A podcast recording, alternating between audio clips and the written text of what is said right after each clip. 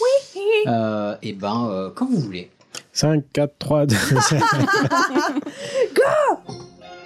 Je sais ce machin. C'est un détecteur de conneries. C'est pour ça. Et maintenant, qu'est-ce qu'on fout? Mais dis-tu nos conneries Tu veux que je lui dise d'aller se faire enculer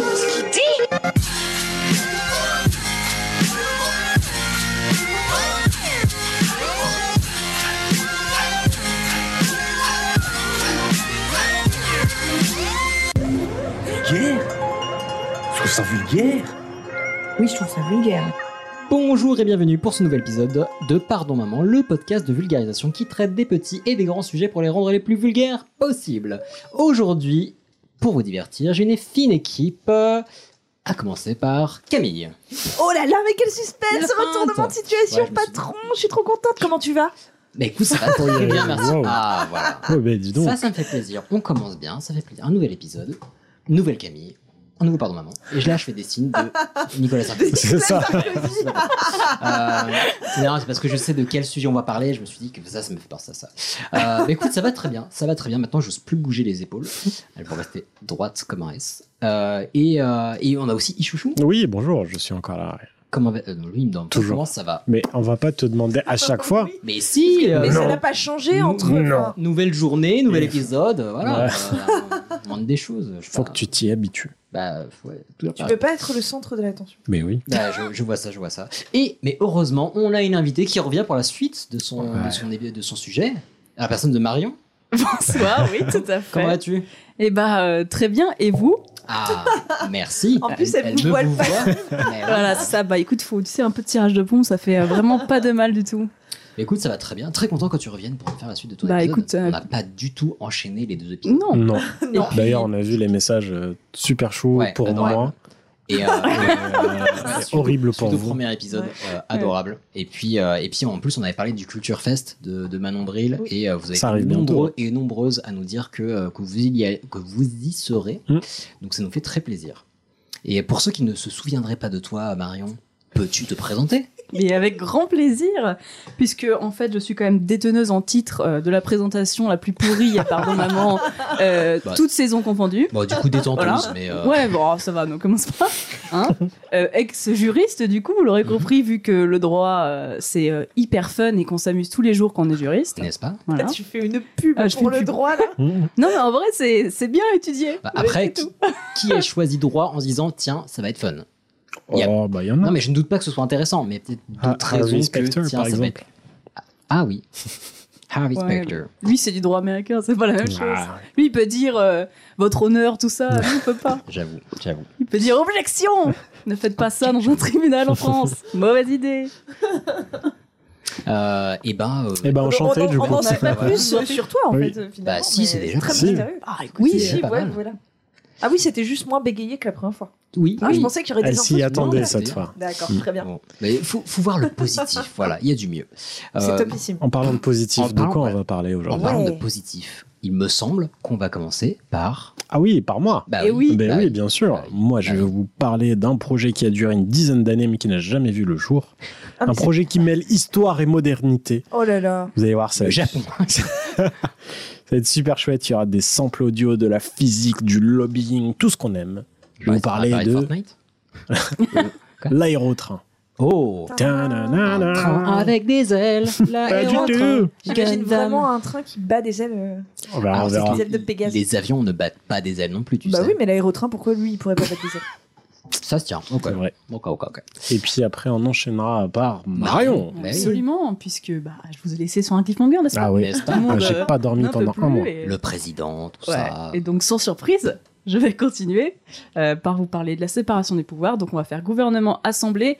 Et je pense, petit sujet qui peut intéresser au vu du climat actuel, euh, l'article 49, évidemment. Voilà, parce que Mmh. quand tu dis climat actuel, c'est pas le printemps, quoi. Non, c'est euh, le climat euh, Macron d'émission, tout ça. Ouais. Allez On aime bien, on aime bien. Et en parlant de Macron d'émission, non, c'est plus tard. C'est plus tard.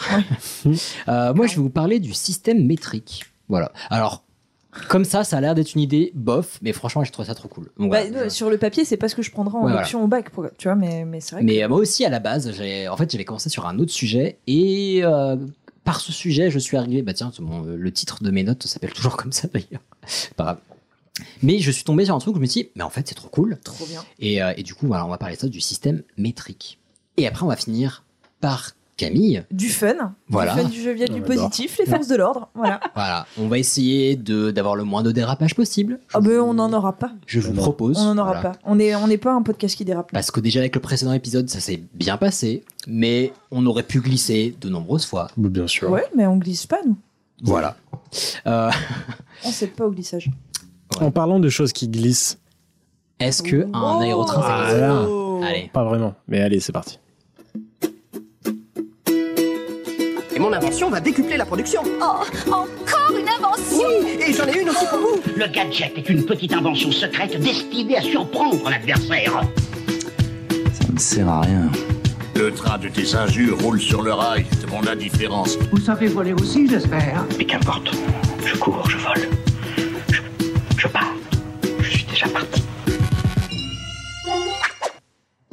Vous avez eu la C'est chanson quoi déjà la dernière ref Euh, I'm yours. Euh, il me semble que c'est Louis de Funès dans. Je sais plus. D'accord, ok. Très bon film d'ailleurs, euh, c'est- je sais plus. Ouais, je sais plus. Euh, non, je, je ne sais plus. Mais en tout cas, la chanson c'était Train. Oh my god. Voilà. Yes. Bref. Euh, donc moi, je vais vous parler d'une invention d'un certain Jean Bertin. Oui. Jean, c'est un ingénieur, entrepreneur et inventeur français. Mmh. Il est né en 1917 et mort en 1975. Ouais. Jean est. Quand Il est né dans Lyon, donc c'est pas loin de la Franche-Comté, donc vraiment bien comme on aime. C'est l'ancien directeur de la SNECMA, euh, pas la chanson de Sean Paul, hein. Ah, et pas non plus le- les petites peaux qui peuvent. euh, non. non, non plus. mec-là, ça, pardon. Ouais, et, euh, et la chanson de Sean Paul, c'était Smack That. Euh, mais c'est plutôt la Société nationale d'études et de la construction des moteurs d'aviation, qui aujourd'hui s'appelle Safran. Il a posé plus de 3000 brevets, rien que ça. Ah oui, donc pas 3000. déconnant. Ouais, il a inventé plein plein de trucs qui sont encore aujourd- euh, utilisés aujourd'hui euh, dans l'aviation. Par exemple, l'inverseur de poussée, c'est quand tu l'avion il va il va freiner, il, il atterrit. C'est vrai que ça va être compliqué comme sujet. Mais non non, Non, bah, c'est moi, simple. je m'attendais à, l'inverseur de pouce et du coup, j'étais là, mais c'est dégueulasse. Non, quand- Ouais, ça, ouais. Quand l'avion il, il atterrit, en fait, euh, le, le- le moteur il inverse la poussée, il souffle de l'air dans l'autre sens pour freiner. Ok. Voilà. Faut Donc pas que euh, tu c'est du principe que c'est évident pour nous. Mais sais. bien sûr que c'est évident. Euh, et donc voilà. Enfin bref, en gros, en gros, il pèse dans le game quoi. Ok, ça on a. Et puis Jean, il a eu un jour une idée de folie J'ai une idée de folie. faire voler un train. Si un train se volait Ah oui, mais pourquoi Ah, pas Alors, juste une locomotive ou avec des wagons? Un train, En train, quoi. un train. Je sais pas. C'est un train. Non, mais tu vas voir, parce qu'il y a plein, plein d'histoires dans cette histoire. Euh, et j'ai envie de dire, oui, pourquoi pas Parce que bah, c'est une période d'innovation en France. Mhm. Tout est possible, c'est les 30 glorieuses. Le Concorde, c'est cette période-là. Euh, le nucléaire, c'est cette Non, mais c'est vraiment une prouesse technique, le Concorde. D'arriver Oui, à. C'est ce que je veux dire. Le nucléaire, pareil, euh, peu importe qu'on soit pour ou contre quoi que ce soit, le fait d'avoir découvert ça, c'est fou. Oui. Euh, on cherche donc la modernité. Et puis, marcher sur la Lune, tout ça, c'est Mhm. là aussi. Euh, exactement, oui, euh, c'est tout à fait ça. Euh, 69. Euh, donc, et puis voilà, quand je dis voler, c'est pas dans le sens euh, Michel Fugain qui chantait dans sa chanson euh, C'est comme l'oiseau. Non, non, c'est plutôt pas de contact avec le sol. Flotter. Exactement. Ok. Et du coup, comment faire? Comment faire pour ne pas voler, mais juste flotter? Moi, j'ai vraiment une question. Souffle Oui. très fort. Pourquoi? Pourquoi pas? Non, mais. Ah, Mais tu vas voir, je, je veux vais. dire, est-ce qu'il y a un intérêt économique? Est-ce qu'il y a un... Économique, non, mais il y a un intérêt. Il avait fait un pari et euh, Euh, mais juste en fait, on cherche la modernité et, et puis aussi ça permet d'aller très très vite. Grâce à quoi? Grâce à ce qu'on appelle un coussin d'air. il y a le coussin d'air et puis la poutre hantée. Donc le coussin d'air, bah, ça porte bien son nom.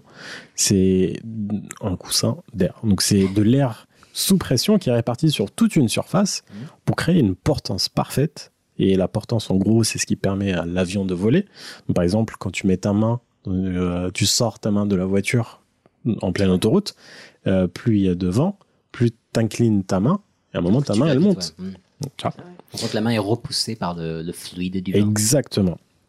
Et euh, ce coussin d'air, en gros, bah, il permet d'éviter tout contact et donc tout frottement. Un qui frottement dit ralentissement. Exactement. dit perte d'énergie. Exactement. Donc, tout déraillement. en gros, tout objet qu'on fait glisser sur une surface, bah, à un moment donné, il va s'arrêter à cause de ce frottement-là. Mhm. Donc, si on fait le test, je prends mon téléphone qui est bien avec cette table-là, Euh, ce qui est bien avec cette table-là, c'est que bah, on entend tout Ouais. dès qu'on la touche. Bah, là, ce qu'on entend, ça va être le frottement. Donc, je pose mon téléphone, je pousse, le petit. C'est ça le frottement. T'aurais dû être bruiteur. Sinon, Oui. vous prenez votre main, vous la passez sur l'épaule, c'est un frottement. En gros, le bruit, c'était la force de frottement qu'on appelle F, qui réduit sa vitesse. F dépend d'un coefficient de frottement appelé nu. Donc F égale à nu J'ai envie de fois. N, et N, c'est la force normale. une, En gros, oui. Ça, ça a fait partie de tes études? Euh, oui, j'ai bah, j'ai fait ça euh, Non, mais, en master. ouais. mais je comprends pourquoi je comprenais absolument rien de tes notes. quoi. Ouais, c'est. le- Excusez-moi, j'ai fait un petit AVC là. Oh. En gros, euh, chaque, le, le coefficient de nu, il dépend de chaque matière. Qui est donné en gros, c'est pas toi qui l'invente, c'est on te Si donne, il y a un tableau avec tout- tous ces tous Si ces c'est de la glace ou du gravier, Exactement. Par exemple, un acier sur un acier, le coefficient il est de 0,18, alors qu'un bois sur un bois, bah forcément ça frotte beaucoup plus. Enfin, on peut, peut l'imaginer. Euh, le coefficient il est de 0,5, donc de 0,65. Donc ça veut dire qu'il y a plus d'efforts et donc ça, euh, ça freine plus, tout simplement. C'est la science du, cur- du curling en fait, ce truc. c'est un peu ça. Ouais. Euh, en gros, qui dit coussin d'air dit plus de frottement, il dit plus de force de frottement. C'est un peu comme le air hockey. Je sais pas si vous voyez. oui. Les, Les- petits trucs de palais là, dans les les. palais, euh, Ah oui, exact. les jeux Bah, c'est ça, il y a de l'air qui sort, le Ouais, palais il est par-dessus, C'est il y a un ça. coussin d'air qui est réparti sur toute la surface du truc, et du coup ça fait que ça flotte. C'est pour ça que quand la machine elle s'arrête, bah, le palais il arrête de bouger. Exactement. Mais c'est trop bien. Moi, je vais au bowling que pour ça d'ailleurs. Le bowling ne m'intéresse pas, c'est la petite machine euh, comme ça qui m'intéresse. Donc Jean, il va utiliser les coussins, le principe des coussins d'air euh, sur un train. Il s'est directement inspiré du hovercraft, donc c'est un bateau sur coussin d'air qui existait déjà à l'époque. Il s'est dit voilà, bah, je vais l'utiliser sur ce train-là, quoi. pourquoi pas? Et pour guider son train, parce que c'est bien beau de faire flotter un train, mais euh, s'il n'y a pas de rail Mais pour si- le, S'il fait comme le palais de hockey, euh, aucun intérêt. c'est ça. Et il faut que quelqu'un le frappe. Non, je. Donc s'il n'y a pas de rail pour gérer sa trajectoire, bah, ça va être beaucoup moins efficace. Donc c'est là où il y a la poutre en T qui rentre en jeu. Encore une fois, elle porte très bien son nom. Une poutre. euh, En gros, C'est vous prenez fantôme qui soulève la poutre? la lettre T.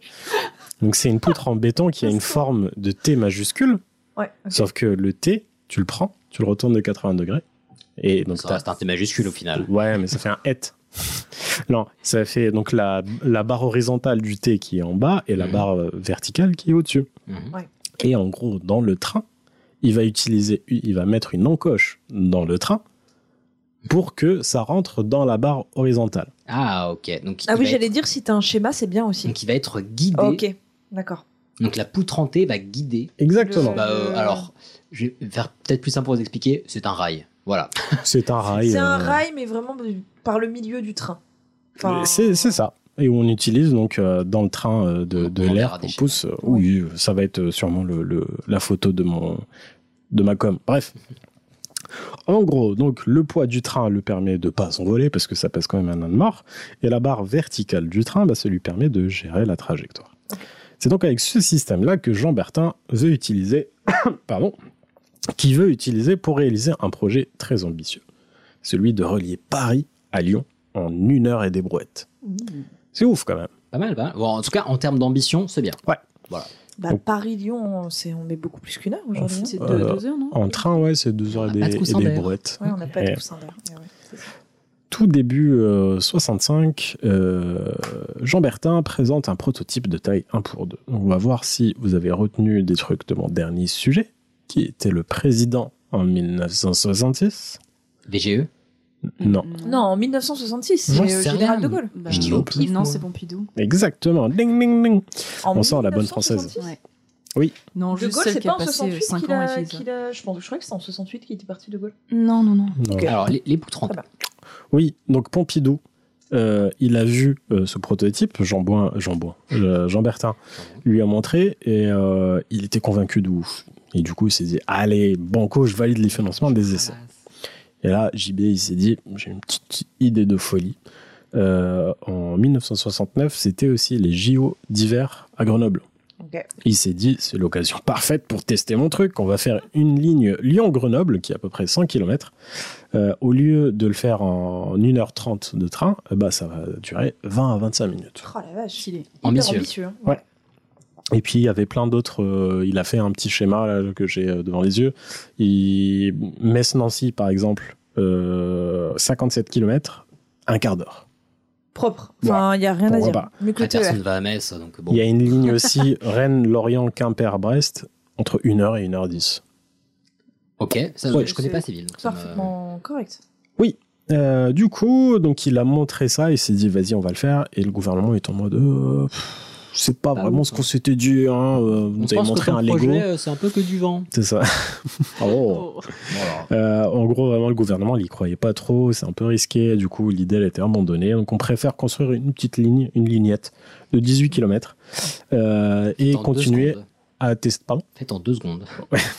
et qu'on continue à tester sans prendre trop de risques avec des êtres humains. Ok. Euh, donc, pendant la construction de la, liste, de la ligne, on réalise le tout premier prototype à la bonne échelle qui s'appelle l'aérotrain 01.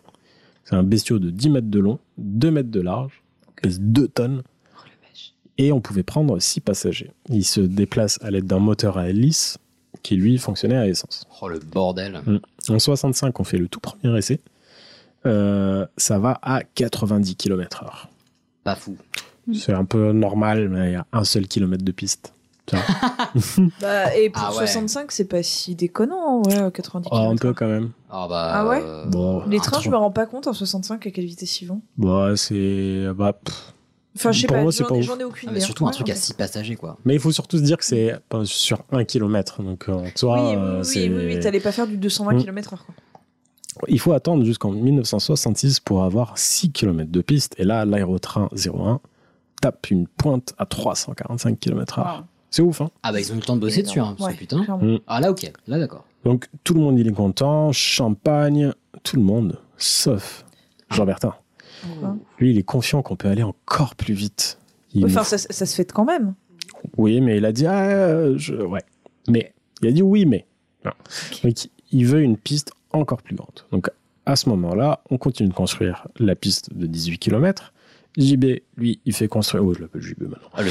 Il fait construire un deuxième prototype. Il l'appelle l'aérotrain 02. Waouh. Et un tout petit peu plus compact. Ça ressemble vraiment à la Batmobile. Elle fait 9 mètres de long, 1,7 mètres de large. Elle roule au kérosène cette fois. Et capacité, 1,7 mètres de large. Bah capacité euh, une chèvre et un chiot là. hein. bah tu te sers quoi. Bah un peu. Oui. Ouais. Et, euh, et capacité 2. Donc le pilote et copilote. Quoi. Oui, oui, donc c'est pas Ouais. capacité 2. Non, mais là, c'était vraiment euh, pour euh, tester tester. euh, plus de, de trucs. Il tape quand même une pointe à 422 km/h. Quoi. 1966, c'est dingue. Par contre, ils ont dû se chier dessus. Ah oui, oui, c'est. Et là, petit problème. C'est Ah, que c'est les, acouphènes quoi. bah, c'est pas adapté au transport de, de masse. non. non, effectivement. C'est deux par deux, euh, ça Ah, va vite, le mais bon. et la maintenance, oui, c'est compliqué. Et là, ouais, la Batmobile, c'est stylé, mais c'est pas pratique. En plus, les costumes, ils sont serrés. Bref. Donc, on, on construit un modèle bien plus gros qu'on présente au Salon du Bourget en 1969. Ce modèle s'appelle i80-250. 80 pour le nombre de passagers et 250 pour sa vitesse. Kilomètre heure, ouais. Il fait 24 mètres de long, 3,4 mètres de large, euh, 30 tonnes le, le bordel. Ok. Il a une hélice de 2,3 mètres euh, de diamètre derrière. On a des photos de ces trucs-là Il y a des photos, bien sûr, il y a même des vidéos. Oh, le truc, Incroyable. euh, machine En à couper couleur. J'irai voir, j'ai très très hâte. Et, et deux turboréacteurs qui sont alimentés par du kérosène là aussi, qui permettent d'aller très très vite. Il a des patins rétractables sur les côtés qui lui permettent de tourner sur des plateformes bien Mhm. spécifiques pour euh, faire demi-tour si jamais il a oublié de prendre le pain par exemple. Et euh, des plaquettes de frein pour serrer la barre verticale. Yeah, pour que Bah, freine. il freinait. Ouais. Donc c'est c'est pratique aussi, ça peut servir. Euh, 250 km/h, ouais, il y a des moments où Mm. il faut freiner. Quoi. Donc 1969, quelques jours avant que l'homme marche sur la Lune, euh, la piste de 18 km de Chevilly, qui est au sud, à 10 km au nord de- d'Orléans, au sud de Paris, euh, elle, est, elle est prête. Il y a un journaliste qui pose la question à JB, il lui dit euh, Qu'est-ce que vous attendez de, de ce test-là? Et euh, ce que nous espérons surtout maintenant, c'est pouvoir prouver les performances que nous avons annoncées. Il veut prouver les performances qu'ils ont annoncées. L'I-80-250 a tenu toutes ses promesses. 250, 250 km à l'aide simplement des hélices. Il y a une vitesse moyenne de 400 putains de kilomètres heure avec les réacteurs. Moyenne Oui. Oui, exactement. Attends, mais ils sont restés en vie, les gens dedans? J'ai même euh, souligné moyenne, point d'exclamation pour te dire. Donc il y a une pointe, je crois que c'est le, le record, il est de 430 ou un truc comme ça. J'en parlerai un tout petit peu plus tard. Ok. Euh, mais le problème euh, dans tout ça, c'est que bah, Les c'est passagers sont morts. c'est bien- non, non, mais en vrai, tu, tu sens absolument rien apparemment. C'est, euh, j'ai vu euh, des documentaires euh, de l'INA et tout où euh, ils ont le confort d'aller vite sans se rendre compte euh, que tu vas vite, quoi. Ça, tu me diras dans l'avion, bon. C'est vrai. Le souci dans tout ça, c'est que bah, c'est bien beau de rouler sur des coussins d'air pour euh, déjouer les règles de la physique, mais la physique te rattrapera toujours. Oh là là. On a vu tout à l'heure le phénomène de portance. Eh ben, Il y a un autre phénomène en mécanique des fluides qui s'appelle le coefficient de traînée, qui, en très très très gros, te permet de calculer la traînée d'un objet qui se déplace, qui se déplace dans un fluide. Et la traînée dans le sens résistance. Pas le, la traînée, Ah même si- même si la, la- pas de la fille euh, dévergondée. euh, parce que tu vois, je, je voyais déjà Darmanin chercher euh, pour lui proposer un appartement et un boulot et tout. euh. Tu disais qu'on glisserait pas du tout cet épisode. Exactement. Mais je m'attendais pas à ce que ça glisse là. Mais Ah oui, oui, c'est voilà. Alors que pourtant, C'était inattendu. Mais ça va être mon, mon leitmotiv de cette saison-là. C'est-à-dire parler de Darmanin en parlant de train, je veux. Je Pas de parler de Darmanin, de d'exiger Darmanin, sa démission. Darmanin démission. Voilà. Enfin bref, donc je disais que CX égale FX sur un demi de revêt carré fois S. Donc ça dit que à, 4, à 400 km par heure, on a besoin de 4 fois plus de puissance pour arriver à 400, garder cette vitesse-là que quand on est à 200 km par heure. Ok. Donc Donc, en gros, plus on va vite, plus on consomme. exactement. Simplification, vulgarisation. La mission est remplie. Donc ils se sont dit, euh, est-ce que ça vaut le coup d'aller à 400 km/h euh, alors que euh, non, on n'a vraiment pas besoin. Donc ils ont coupé la poire en deux, ils ont limité la vitesse à 300 km/h. Maintenant qu'on a une machine performante, bah faut trouver un vrai projet. La première idée c'était de relier l'aéroport d'Orly au nouvel aérogare de Roissy, Charles de Gaulle. C'est pas mal. Ouais, c'est pas, c'est pas déconnant. Sauf que le gouvernement il dit ça coûte combien? On a chiffré ça à 600 millions de francs. Ça fait beaucoup de francs quand même. Oui. Et le gouvernement, ils étaient en PLS carrément. Donc ils ont dit, ils ont proposé, ils ont même imposé une autre option. Donc euh, c'est celle de relier la défense à la toute nouvelle ville de Cergy-Pontoise, qui est à 25 km de, à vol d'oiseau. Bref. Euh, le coût du truc, euh, ça coûtait 317 millions de francs et que, entre guillemets, 133 euros de la poche de l'État, soit vos impôts. 133 euros 33 millions de francs, pardon. Ah oui, ok. Ah oui, Ah oui, d'accord, oui, oui, oui, parce que Non, non. non, non. j'étais là-bas à ce prix-là, euh, chaud. Hein. C'est un tiers euh, de, de- des impôts. Quoi. Donc JB, euh, il n'était pas ultra emballé, mais bon, c'était vraiment littéralement soit ça, soit rien. Donc il s'est dit très bien, allez, on construit, euh, on construit un nouveau truc. Donc il a, il a construit un, un mini aérotrain qui appelle le S44. Il y a Euh, 44 personnes. Exactement. Euh, il fait 12 mètres de long, 2,5 mètres de large, quar- et 44 passagers, en partie électrique, ce qui est pas mal, et il peut aller jusqu'à 200 km par heure. Mais c'est là où les problèmes commencent. Parce que je ne sais pas si vous avez remarqué, euh, peut-être que vous étiez plongé dans un coma depuis 1974, mais l'aérotrain n'est pas là. Bah non. Ouais. Ah oui. Après, quel est l'intérêt de vouloir aller aussi vite pour aller. Exactement. Perso- enfin, mais Mais personne oui. ne l'a pris. Mais en fait, il y en a plein, il y a plein de problèmes. Donc, le euh, transporter 44 personnes, c'est peanuts comparé déjà au métro de l'époque qui était à 250 personnes. Mais après, il fait, à cette vitesse-là, il fait 8 trajets à la minute. Donc ça peut se rentabiliser. Ouais, mais enfin bon, à titre de comparaison, euh, la ligne 9, elle peut prendre 581 personnes, euh, ressenti 3400 en heure de pointe. Ouais, c'est vrai. On le connaît. Euh, Il y a un autre souci, c'est qu'il est prévu d'avoir plusieurs arrêts. Donc, euh, notamment, voilà. Mais ça n'a aucun intérêt que ça aille à À quoi de bon 48 km C'est ça, à quoi bon d'aller à 300 km si on peut même pas les atteindre quoi. Et puis euh, en gros, l'outil n'était tout simplement pas adapté aux besoins. Qu'on peut se dire que bah, c'est pas grave, il y a l'I80, il trouvera sa Mais place. c'est plus un truc de grande ligne en vrai, ce genre de Mais projet. ouais, c'est ce que justement, on se dit que l'I80, euh, il trouvera sa place sur une autre ligne. Le problème, c'est que depuis 1966, il y a un autre projet qui est en développement. Le TGV, ou comme on l'appelait à l'époque, le turbotrain Regardez les archives de l'époque, c'est très oh très non, drôle. mon turbotrain encore. Donc, il est certes moins rapide, mais de un, il peut être utilisé sur les rails existants. donc pas besoin de refaire tout, toutes les, les infrastructures. Et de deux, il est électrique, parce qu'en 1900, à partir de 1973, on cherche la sobriété pétrolière, en gros, à cause de la crise du pas pétrole. trouvé. hein. Pardon Toujours pas trouvé. hein. Ouais, Mais en on va pas la 73, trouver c'était la crise, donc euh, on, on préférait vraiment euh, utiliser tout ce qui était électrique euh, plutôt que tout ce qui est Puis comme on pétrole. apprend vachement bien de notre histoire. Ah, bah oui. Et aussi, qui dit euh, électrique dit moins bruyant. Ça, c'est le bruit du TGV en 1972. Ok? Ok, pas mal. Ça, c'est le bruit de l'aérotrain. Euh, bon, j'ai pris d'une archive, il y a une fanfare derrière, donc il faut pas imaginer. ça roule pas avec la fanfare, ok? Dommage.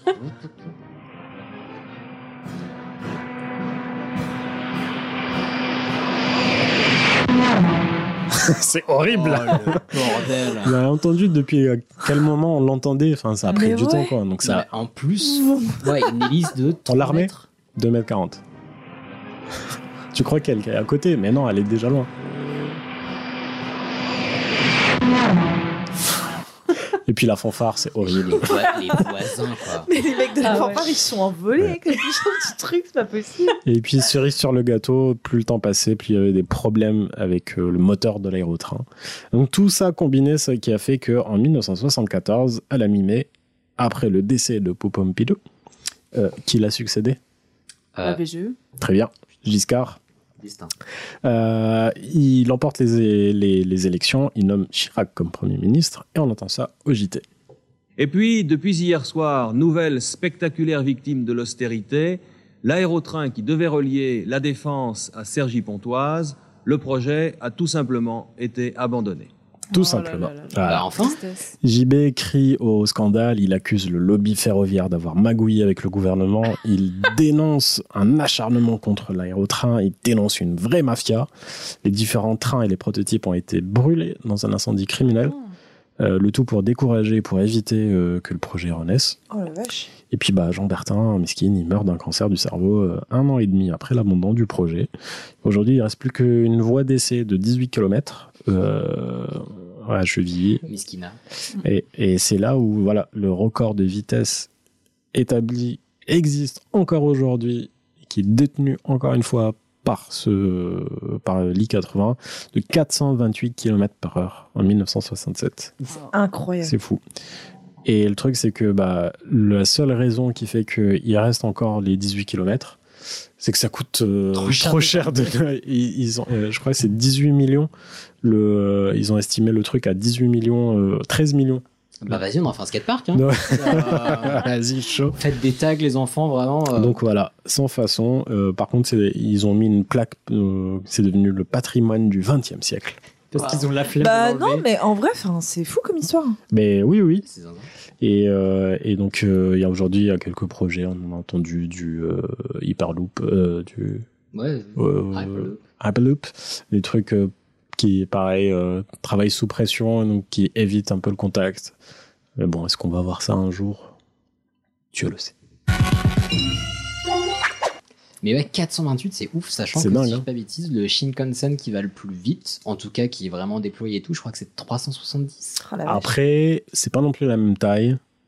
Oui, Voilà. certes. Et Euh, surtout que là-bas, c'est indu- industrialisé, c'est sur des grandes distances et tout. Mm. Mais quand même, à l'époque, C'est il hallucinant. Il y a quoi, 50 ans 60 ans? C'est ça. Ouais, Et 60 ans. bon, après, voilà, ça fonctionnait avec des turboréacteurs, euh, kérosène. c'est un bruit d'avion, le bordel. Ah, non, mais c'est. Mais ils ont, ils sont aidés justement de l'aérotrain pour euh, faire l'insonorisation du Concorde, un truc comme ça, euh, à l'intérieur. Ok. Ils- Ça a servi à plein de choses. C'est juste Ouais, que le ça, projet, je il l'a jamais vu. Mais que oui, c'est- c'était pas adapté. Non. Et puis le logo, il est drôle. C'est un A avec un T inversé à l'intérieur. Ah. Ouais, J'aime bien. Tu, tu le montreras. Ouais. Attends, du coup, ça fait un truc comme ça, avec un truc comme ça. Non, c'est vrai, c'est. un- Bon, on, vous- on fera un dessin, parce que là, je suis perturbé euh, par le logo. Euh, bah écoute, trop bien. Et bah du coup, je vous propose de passer à la suite. Oui. Et bah c'est parti.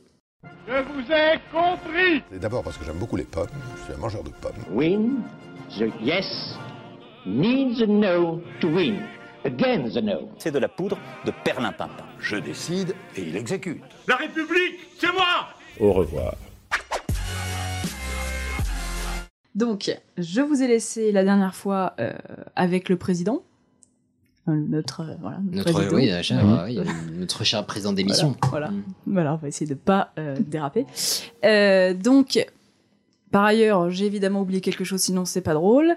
Euh, donc, j'avais pas dit, mais il y a en pouvoir partagé, il y a aussi le, réfin- le référendum. Donc, il y en a trois sortes. Je vais Ok. Peut-être pas vous les faire, mais euh, voilà. Donc, c'est aussi un des pouvoirs du président. Partagé donc entre le président et le C'est ça. Premier ministre. C'est contre sein de- du premier ministre. Ok. Euh, contre sein, ça veut dire qu'il est obligé de signer euh, lui aussi l'acte. Ok.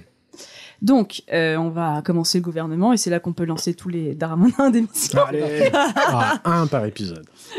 Euh, du coup, donc, je l'ai déjà dit la dernière fois, mais donc le Premier ministre est nommé par le président. Euh, Il n'y a pas de conditions pour ce choix. Donc, techniquement, ça pourrait être n'importe qui. Euh, mais c'est euh, par la pratique euh, quelqu'un qui sort de la majorité parlementaire, c'est assez logique Mm. pour pouvoir, enfin comme j'ai dit la dernière fois, que ça les institutions fonctionnent en fait. Sinon c'est voilà, ça marche pas trop. Euh, donc pour la démission, c'est le premier ministre, je l'ai dit aussi, qui remet sa démission de lui et de son gouvernement président, qui évidemment euh, l'accepte. Et voilà. Ou pas. Parce que euh, Elisabeth Borne l'avait demandé au tout début. Ou pas. Mais est-ce qu'elle l'a vraiment présenté On saura jamais. Bon. Alors, donc, le Premier ministre, lui, il a la direction du gouvernement. C'est le big boss de l'exécutif, Mhm, ok. si vous vous souvenez de ce que j'ai dit. Enfin, techniquement, c'est le big boss. Euh, il parle en son nom. Et donc, euh, c'est lui qui euh, engage le Sa gouvernement. Quand il y a euh, 49, article 49, ou même d'ailleurs tout court, puisque il y a la motion de censure. Enfin, voilà. C'est lui qui engage ça. Mm. Il a une autorité politique sur les autres membres, donc c'est vraiment le, le chef, c'est euh, c'est prévu quoi. C'est le, le N plus un des autres. C'est le big boss quoi. Il peut dire non, j'en ai rien à faire. Euh, il détient le pouvoir réglementaire et nomme aux emplois civils et militaires. Donc c'est à lui euh, de prendre les règlements qui sont nécessaires à l'application des lois, tout simplement. Euh, alors ce pouvoir, euh, il est partagé donc avec le président de la République aussi, Mhm. et c'est pareil pour les emplois civils. Si vous vous souvenez, j'en ai déjà parlé. Donc euh, son rôle dans la procédure législative, là c'est hyper intéressant parce que c'est lui qui choisit devant, enfin c'est lui qui a l'initiative des projets de loi. Donc il y a une distinction projet de loi et proposition de loi. Projet de loi c'est que c'est à l'initiative du gouvernement- gouvernement. Proposition de loi c'est des assemblées. Donc en ce qui concerne les projets de loi, c'est lui qui a l'initiative. Sauf euh, les projets de loi constitutionnels, ça c'est au président. Mais sinon le reste c'est lui. Et ensuite, très intéressant, c'est lui qui choisit l'assemblée devant laquelle il amène la loi en premier. Parce que les deux vont le voir, mais il, il choisit. Ah, je pensais en que c'était forcément. euh, Ok. En fait, il y a juste des exceptions. euh, c'est celle où il y a des priorités d'examen. Donc, c'est les, les lois territoriales, c'est au Sénat. Et lois de finances euh, et tout ça, c'est Assemblée nationale en premier. Mais le reste, euh, il, il choisit. Donc, euh, voilà. Euh, il, pareil, il maîtrise une partie de l'ordre du jour de, de l'Assemblée. Enfin, voilà. Euh, et c'est lui qui choisit, euh, au nom du gouvernement, les, les amendements déposés aux lois. Et il peut aussi euh, opter pour certaines procédures. Donc, euh, il y a des procédures accélérées, des commissions, euh, des commissions mixtes paritaires, de vote bloqué, etc. C'est lui qui choisit. Ensuite, il a évidemment d'autres attributions, et ça, c'est tout ce qui est partagé avec le président. Donc, c'est dans tous les contre-seins qu'il apporte aux actes du président. Voilà. Euh, donc, c'est saisir le conseil constitutionnel des lois votées, demander au, au Sénat l'approbation d'une déclaration politique générale. Voilà, je vais pas tous vous les faire, mais il y en a, euh, il y en a pas mal. Euh, voilà. Donc, ça, c'est les pouvoirs du premier ministre qui sont juste pour, enfin, pour Ouais. lui et partagés avec le président, mais voilà. Et ensuite, donc, forcément, on a le gouvernement qui, je le rappelle, est sous la direction du Premier ministre, qui est clairement le chef d'orchestre. Donc, le gouvernement euh, s'occupe de la conduite de la politique de la nation. C'est, je, le- je cite la Constitution. Mhm. Hein. Euh, voilà, le temps de déterminer et conduire la politique de la nation. Donc après, faut voir, faut voir ce qu'on comprend. Euh, c'est un peu comme ça les textes juridiques. Des fois, on des beaux mots, mais qu'est-ce que ça veut vraiment dire avec ça, en, en, es- en espèces, dans les faits, euh, c'est voilà, les, les principales décisions sont prises en, con- en Conseil des ministres, quoi. Donc euh, voilà, c'est ça. Euh, ensuite, il y a ça, c'est aussi euh, quelque chose qui montre vraiment que le, la, la séparation des pouvoirs est souple en France. C'est euh, l'exercice par délégation du pouvoir législatif, parce que oui, le gouvernement peut euh, avoir, enfin, être délégué par, évidemment, sous, sous accord du Parlement, euh, en fait, une partie du pouvoir législatif. Et c'est les ordonnances, si vous vous bien, j'en ai parlé sans trop expliquer ce que c'était. Donc voilà, c'est simple, c'est quelque chose qui, qui vient du domaine de la loi et qui est délégué par le Parlement Et au ça- gouvernement. Ça peut être quoi, par exemple? Alors, euh, il y a plusieurs exemples. Euh, donc, par exemple, euh, je vais, je vais vous un donner un petit exemple. Euh, c'est des, des mesures qui permettent l'exécution du programme qui est du gouvernement. Voilà. C'est après c'est large, Ah oui, mais ça c'est un des cas. Il y a trois cas. Et il y a par exemple le cas de non-respect par le Parlement des délais qui lui sont impartis pour adopter le projet de loi de finances et les projets de loi de financement de la sécurité sociale. Donc si le, le- si le Parlement va mettre trop de temps, ils, peuvent ils peuvent le déléguer ça par ordonnance euh, au gouvernement. D'accord. Voilà, donc Ok, donc s'il y a certaines obligations qui sont pas remplies, il y a euh, une partie du pouvoir qui peut revenir au gouvernement en mode bon, ok, vous êtes euh, là, comment dire, le niveau un peu au-dessus, gérez le bordel. et, Ah, euh, En fait, c'est que ça, ça- ça va plus vite, les, ordonnances, c'est- tout simple. Moi, je vais vous parler du vote de la loi tout à l'heure, mais par essence, c'est plus rapide. Quoi. Ok. Euh, voilà. Ensuite, euh, il y a euh, le gouvernement peut déclarer l'état de siège. Donc ça, ça n'a jamais arrêté arri- en arrivé en sous la cinquième, mais c'est probablement des situations liées à la guerre et à l'insurrection. Ça n'a pas trop d'intérêt quand. Donc l'état de siège, enfin euh, le sens guerrier du terme siège, euh, quoi. ouais. Mais c'est Ok, la ça. loi martiale, ou rien à voir Euh, non, enfin, si, oui, c'est un peu. En fait, c'est un peu comme l'état d'urgence. Ça te permet de faire des, des mesures qui Ah sont oui, restrictives de, Ouais. de liberté. Après, ça n'a pas trop d'intérêt euh, avec à cause de l'article 16 dont j'ai parlé la dernière Mhm. fois. Mais voilà, ça existe, il faut le savoir. Et après, l'état d'urgence, ça vous connaissez, euh, qui est aussi, aussi un pouvoir du gouvernement. Donc voilà, ça c'est aussi par essence euh, couper un peu le pied sous le, le- le pouvoir législatif. hein, quand on déclare l'état d'urgence, alors oui, il faut, il y, a des- il y a des conditions, on peut Mhm. pas faire n'importe quoi, Ouais, mais c'est pour recontourner une partie de leur pouvoir. voilà, là encore, ça montre bien que c'est vraiment les pouvoirs, c'est c'est vraiment bas souple, quoi. Je peux Mhm. pas dire ça mieux. Euh, voilà, c'est tout pour le gouvernement et euh, le premier ministre, Ok. et c'est déjà pas mal. Euh, et donc le pouvoir législatif, donc attention, évidemment personne ne le savait, vous, euh, le pouvoir législatif est chargé de la rédaction et l'adoption des lois. Jusque-là, ça va. Ça va aller. Euh, donc, le domaine de la loi, c'est l'article 34 de la Constitution. Je vais pas vous faire tout parce que ça va être long, mais je donne deux, trois exemples. Faisons simple. Voilà, c'est ça. Euh, c'est les droits civiques, les libertés publiques, les crimes, les délits, les impôts, les principes fondamentaux, etc. Énormément de choses quand même. Oui, oui, oui. Et tout ce qui ne relève pas de ce domaine, c'est pouvoir réglementaire. Donc, je le rappelle, c'est le Premier ministre et le gouvernement qui Ouais, ça fait pas fait mal de le- choses. tout ouais. ce qui, qui, enfin, qui peut faire le reste, quoi. Et par exemple, c'est la procédure civile, le régime des contraventions. Ah, Voilà. c'est pour ça, oui. euh, du coup, je fais un petit rebond sur le- mon sujet d'avant. Quand je parlais de journal officiel de naturalisation, c'est justement un, un papier qui est euh, signé par euh, la Elisabeth Borne, soi-disant. D'accord. C'est un PDF. hein. Bon gros tampon là. Euh, ouais. Ok, ok. Ok, donc ça explique cela. Ok. Voilà, Ouais, par final, exemple. le gouvernement a énormément de pouvoir. Mhm, bien sûr. Après, voilà, euh, il y a des contre-pouvoirs du côté de l'Assemblée dont je vais parler, mais oui. euh, Ok. Alors, donc, le vote de la loi, euh, c'est un peu long. donc, il y a l'initiative de la loi, ça j'en ai parlé, compétences partagées entre le gouvernement et l'Assemblée, c'est les projets et propositions de loi. Ensuite, on dépose. Donc, là encore, c'est indifférent, peu importe à qui, sauf les exceptions. Euh, attention, les propositions de loi, euh, c'est forcément, par si c'est des, des, des députés de l'Assemblée nationale qui disent, euh, qui font ce proposition de loi, ça commence par l'Assemblée nationale quand même, hein, ça peut pas euh, D'accord, faire euh, n'importe quoi. Donc il y a une, un, un examen en première assemblée, donc c'est des commissions euh, permanentes. euh, en fonction, il y a plusieurs sujets de commissions permanentes Mhm. dans chaque assemblée qui, euh, bah, en fait, rédigent la loi tout bonnement. hein. Euh, ensuite, le vote de, de la première assemblée, donc dans lequel c'était. Ensuite, il y a ce qu'on appelle la navette parlementaire, c'est les échanges entre les, les assemblées, euh, sachant que il faut qu'ils se mettent d'accord sur le texte de loi, donc ça peut être très long. Ok, donc il y en a un qui dit Ah, je suis pas d'accord avec ça, l'autre qui dit Ouais, mais euh, moi j'aime pas trop ce que tu proposes. Et jusqu'à ce qu'ils tombent d'accord, il se passe rien. C'est ça. Alors oui et non parce que à la fin il y a euh, une prévalence comme euh, l'Assemblée nationale, bah, ils sont élus au suffrage universel. Mhm. C'est eux qui c'est- à la fin le gouvernement peut dire bon euh, stop. euh, Ok. on, on C'est- eux qui ont raison. Allez. Voilà. Euh, et ensuite la promulgation dont j'ai déjà parlé par le président de la République sous 15 jours. Ok, un petit Voilà. coup de tampon, Et ouais. ça roule. C'est ça. Envoyez Donc- ça par image. et- Exactement. Euh, alors, du coup, le contrôle, ce qui nous intéresse, le contrôle de l'exécutif, euh, c'est aussi écrit vraiment dans la lettre de la Constitution, c'est l'article 24, donc le Parlement vote la loi, ok Il contrôle l'action du gouvernement.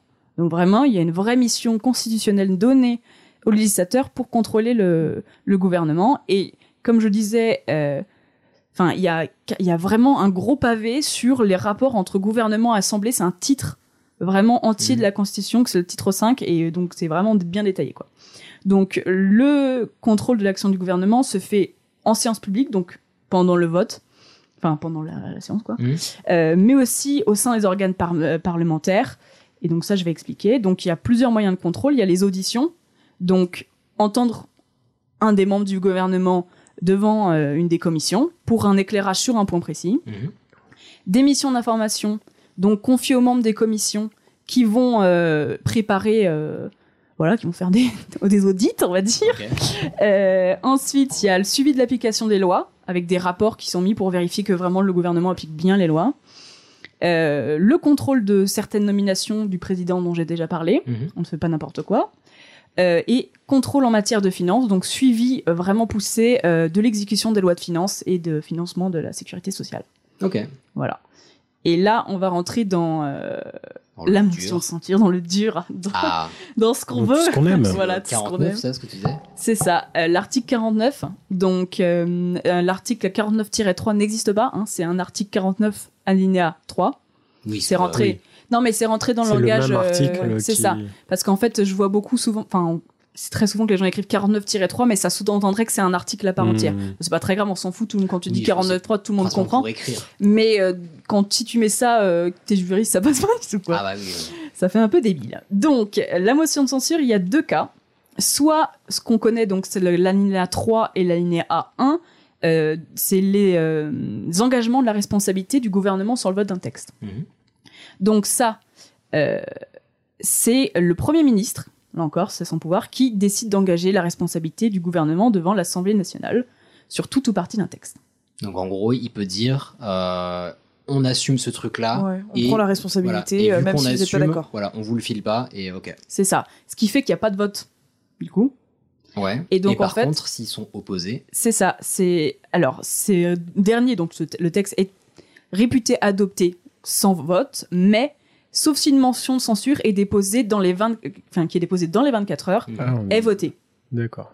Sachant qu'il y a un délai de 24 heures pour euh, permettre vraiment euh, De négocier les ouais de de enfin je pense aux députés de parler, de parler avec le gouvernement, de voir comment on peut euh, Parce que moi, un des trucs qui m'avait aidé à comprendre, on m'a dit que euh, si je si j'avais bien euh, bien compris, donc pour euh, voter une loi, je crois qu'il faut une majorité aux personnes qui sont présentes. C'est ça Ouais, après, il y, a des- il y a des délégations de vote, ils font ça beaucoup parce que. euh, Ouais, enfin, mais du, du coup, apparemment, trop leur pour, temps une- dans pour la, bon Pour la, euh, poète, poète, poète. Oui, pour la motion de censure, c'est une majorité sur les- le nombre de personnes totales, pas forcément Ouais, présentes. mais je- je Ce vais qui fait venir que du- du coup, il faut une mobilisation de ouf. quoi. Énorme, ouais. Ouais, ouais, mais je vais vous donner les chiffres, je les ai, je les ai notés. Mhm. Donc, euh, je reviens vite fait. L'alinéa 1, c'est l'engagement de la responsabilité sur le programme ou sur une déclaration de politique générale. Il y a eu 38 utilisations en tout depuis la cinquième.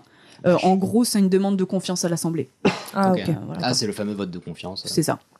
Donc, ensuite, l'alinéa 3, que on connaît plutôt bien, c'est l'engagement sur de la responsabilité du gouvernement sur le vote d'un texte. Attention, c'est pour les projets de loi de finances ou de financement de la sécu- sécurité sociale, ou ça peut être n'importe quel pro- euh, projet ou proposition de loi, mais seulement par session.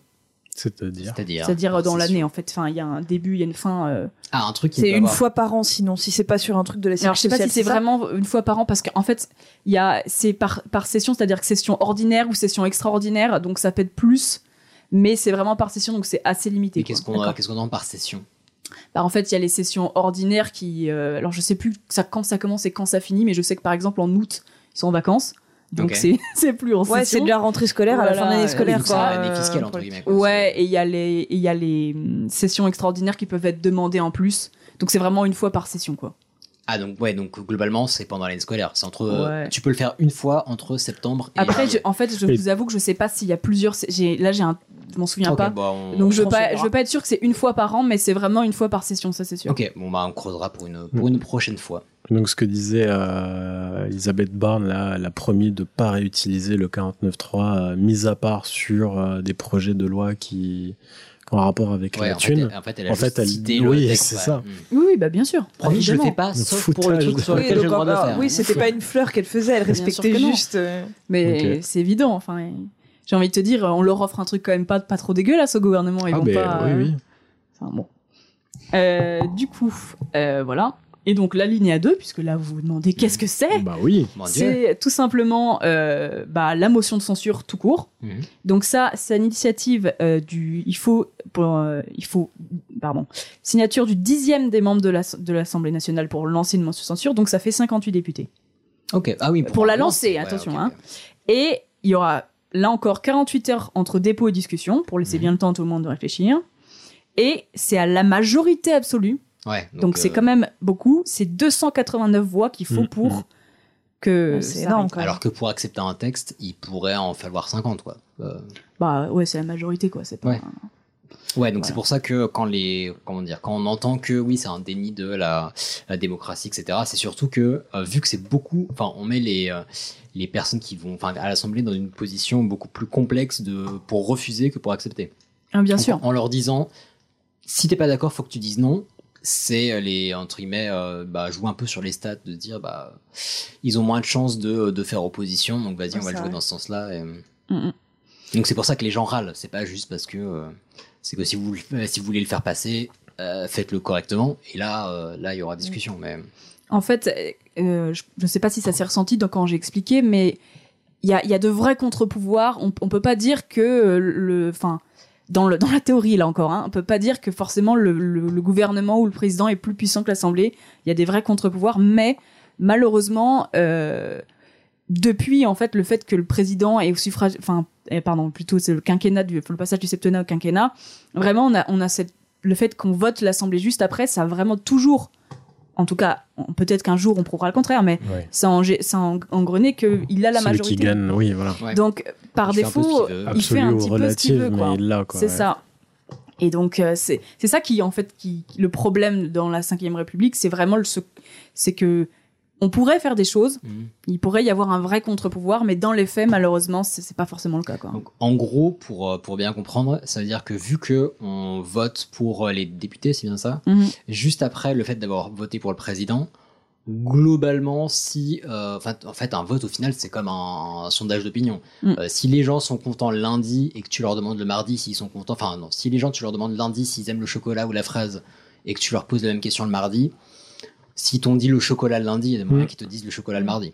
Oui, oui, bah, si tu leur ça. dis chocolat ou fraise à 6 mois d'intervalle, hmm, peut-être qu'ils ont changé d'avis. C'est deux mois d'écart. Hein, si, on, si euh, on votait pour les députés euh, à mi à mi mandat, bah, potentiellement si le président t'a pas fait enfin a, a fait un programme qui te plaisait pas, potentiellement tu pourrais Ouais. voter autre chose. Potentiellement, C'est l'exemple des États-Unis. Il y a les midterm elections où en fait ils, Oui, ils oui, votent au, au milieu et très souvent Ça euh, bascule. ça bascule. Ouais. Mm. Donc euh, voilà, il y a, peut-être ça à réfléchir aussi, hein, une réforme constitutionnelle où on, Ah. où on modifie ça. Faire Alors comme je m'étonnerais, ça m'étonnerait fort que le président s'auto-lance. euh, Mais c'est vrai que ça pourrait être intéressant Mais voilà, euh, c'est une euh, question. c'est une question. euh, Après, peut-être qu'un jour on, on, on montrera euh, l'inverse. Une hein. autre Un jour, république. jamais, hein, mais Mhm. voilà. Et du coup, je vais, sixième, la sixième. je vais finir par euh, la destitution du président. Comment faire? Comment Ah, faisons-nous con. Bah, on va dans Euh. la rue, on fait des merguez, enfin plein de, plein de façons de faire. hein. On fait des merguez devant l'Elysée, tu veux une chipot euh, voilà. Alors du coup, c'est l'article 68 et c'est très restrictif, spoiler alerte. Donc, Bah. je cite, c'est en cas de manquement à ses devoirs manifestement incompatibles avec l'exercice de son mandat. Il savait tellement rien dire. Ça veut rien dire, là, oui. Non, mais il y a plein de trucs que je vous ai épargnés, mais ma constitution a En- qui cas de- dire. Vous pouvez Alors du coup, euh, c'est une procédure politique et non pénale. Donc ça, il Ouais. faut le savoir. Euh, par contre, c'est, enfin, moi, je, enfin, je- on est beaucoup à penser que c'est un truc qui marcherait, par exemple, si le président tue quelqu'un. Voilà, assassinat, ça c'est clairement euh, devoir C'est pas compatible. pas compatible quoi, du tout. Euh, mais ça reste quand même très restrictif quoi, parce que à part ce genre de choses, voilà. Mais qui peut lancer cette procédure-là Euh, je, Ah, pardon. j'arrive. Pardon, pardon. Euh, je rappelle quand même que sinon le Il y a président que est Jean-Luc Mélenchon. Ouais, c'est ça. Parce que la République, c'est moi. Euh, Yes. euh, je rappelle quand même qu'il a une petite irresponsabilité pas dégueulasse sur le plan civil, pénal et administratif, parce que sinon, c'est pas drôle. Attends, attends, mais ce pendant tout son mandat. Son mandat, évidemment. Hein. Bon, après, Mais, mais- il peut pas être destitué. Oui, non, non, non, Destitué.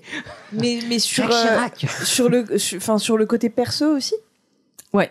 Ah, mais Pénal, faut- ouais. Oui, mais il faut réussir à prouver que c'est incompatible. Ce Mais- qui euh, est très flou. Mais tu Donc, vois, euh, Non, non, c'est mais- ce que je te dis. En fait, s'il tue quelqu'un, normalement, tu peux le destituer. Donc après, il est pénalement. euh, Oui, mais t'es en, train, t'es en train de me dire que le, le, le- le président de la République qui viole quelqu'un et que c'est pas suffisant pour le destituer, il sera jamais condamné pour ça Bah, pas pendant l'exercice de son mandat. Après, oui. parce Mais que après son mandat, même si ça s'est passé pendant le Bien mandat, sûr, il mais bien sûr. quand même des comptes. Oui, mais là, c'est vraiment pour la destitution. C'est vraiment parce que je pense que est c'est horrible, hein, d'accord. ça vient Ah, à mais mon avis ça vient vraiment de la monarchie et ce et tout, toute la figure du, du chef de l'État en fait parce que c'est- puis on va pas se mentir un chef de l'État qui part ça ça, ça, ça déstabilise Ah, un ça peu les institutions ça hein, fait on va un pas. Non, clairement. hein. non ça fend pas le cœur parce que je dis hein, euh, Alors pas que, c'est aussi une, une question. Alors ce qui est horrible parce que euh, comme toute mesure de sécurité, c'est souvent utilisé par des personnes mal intentionnées, euh, mais ça sert aussi à, euh, à ne pas avoir trop de chantage et de, Mm. euh, de faire sauter des têtes trop facilement.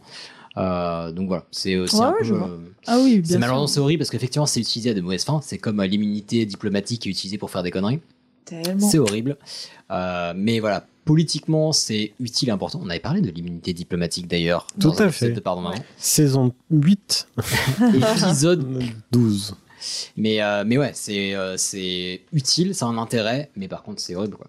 oui bien sûr c'est aussi pour éviter la corruption hein, clairement hein, mais euh, Ouais, puis tu- enfin, si tu, si tu fais du chantage à, à n'importe quelle personne qui a été élue, ben en fait, tu la contrôles d'une certaine Mm. façon. Mm. Donc, euh, mais bon, du coup, ça met beaucoup de pouvoir sur une seule personne, et ça aussi, c'est la merde. voilà après est-ce qu'il y a une bonne ou une mauvaise constitution je ne sais pas mais on peut se poser la question alors euh, donc euh, je ne sais même plus ce qu'on oui Euh, ce manquement peut concerner c'est à la fois des actes politiques mais aussi des actes privés donc tant que ces actes portent atteinte à la dignité de la fonction voilà Ah, donc, Jacques Chirac qui avait montré ses couilles au balcon, ça aurait pu. ça aurait pu Mais en vrai, une interview dans Pif Gadget, c'est pas si digne que ça. hein. J'avoue, interview dans Pif Gadget. mais écoute j'ai- mais ça, c'est vrai que par contre, Chirac, il a montré ses couilles au balcon. Il me semble, hein. Bah, ne me regarde pas, j'étais pas né. Non, je déconne. Ouais, il me semblait. Euh, euh, ça me dit rien. peut-être. Ou enfin- non, peut-être qu'il était en quel but, mais. euh, Bon, voilà. Non, mais, c'est- mais, mais- mais- il n'aura de cesse de nous surprendre. je- écoute, après, après l'épisode, je chercherai euh, Chirac. Chirac, balcon. oui. Chirac, non, balcon. balcon. Voilà, on sait jamais. Eh ben écoutez, on en sortira grandi. Euh, du coup, donc comment on fait ça? C'est l'adoption par l'Assemblée nationale ou par le Sénat à la majorité des deux tiers de leurs membres. Là, j'ai pas fait le calcul, mais voilà, les deux Mais tiers. qui va leur montrer ça? Qui dit non, là c'est intolérable, Bah, c'est un les, manquement les- députés et sénateurs se réunissent. euh, Bon, bon, on va faire ça. Ah, deux ok, tiers, d'accord. blabla. Et dans ce cas-là, ils se réunissent. euh, Enfin, ça s'appelle la haute cour. Voilà. Allez. Donc, ce qui est aussi intéressant, petit parallèle, j'en ai pas parlé du pouvoir judiciaire, mais il y a un petit lien. Euh, donc, la proposition de résolution, enfin de se réunir, la proposition de se réunir doit être motivée et signée par la, la main d'au moins un dixième des membres de l'Assemblée dont elle est issue. Dans ce cas-là, proposition est transmise à l'autre Assemblée qui a 15 jours pour se, pro- pour se prononcer. Et si évidemment elle dit non, enfin si euh, c'est pas adopté, bah alors c'est tant pis. Si c'est adopté, la haute cour présidée par le président de l'Assemblée nationale, donc la chère madame dont on a donné le Yael nom, Brown euh, Pivet. euh, voilà, elle doit se prononcer dans un délai d'un mois. Et là, il faut la majorité des deux tiers des membres de la haute cour. Et c'est dommage, j'ai pas noté le nombre. Mais je- ah si, ça doit être le Parlement réuni, donc voilà. Euh, et, donc ça doit être pas mal, beaucoup quand même. Hein. Est nécessaire pour prononcer la décision du président. Et euh, vote à bulletin secret. Je pense que c'est intéressant de. Oui, de noter. Mm. Tu m'étonnes. Délégation de vote impossible. Donc ils sont obligés Eh, d'être là. aller, faut se lever. Et euh, voilà. C'est tout. Ok. C'est pas mal. Bon, bah, on va. On n'est pas prêt. on va- Oui, mais écoute, j'ai envie d'avoir l'espoir. J'ai envie, j'ai envie d'y croire. Croyons.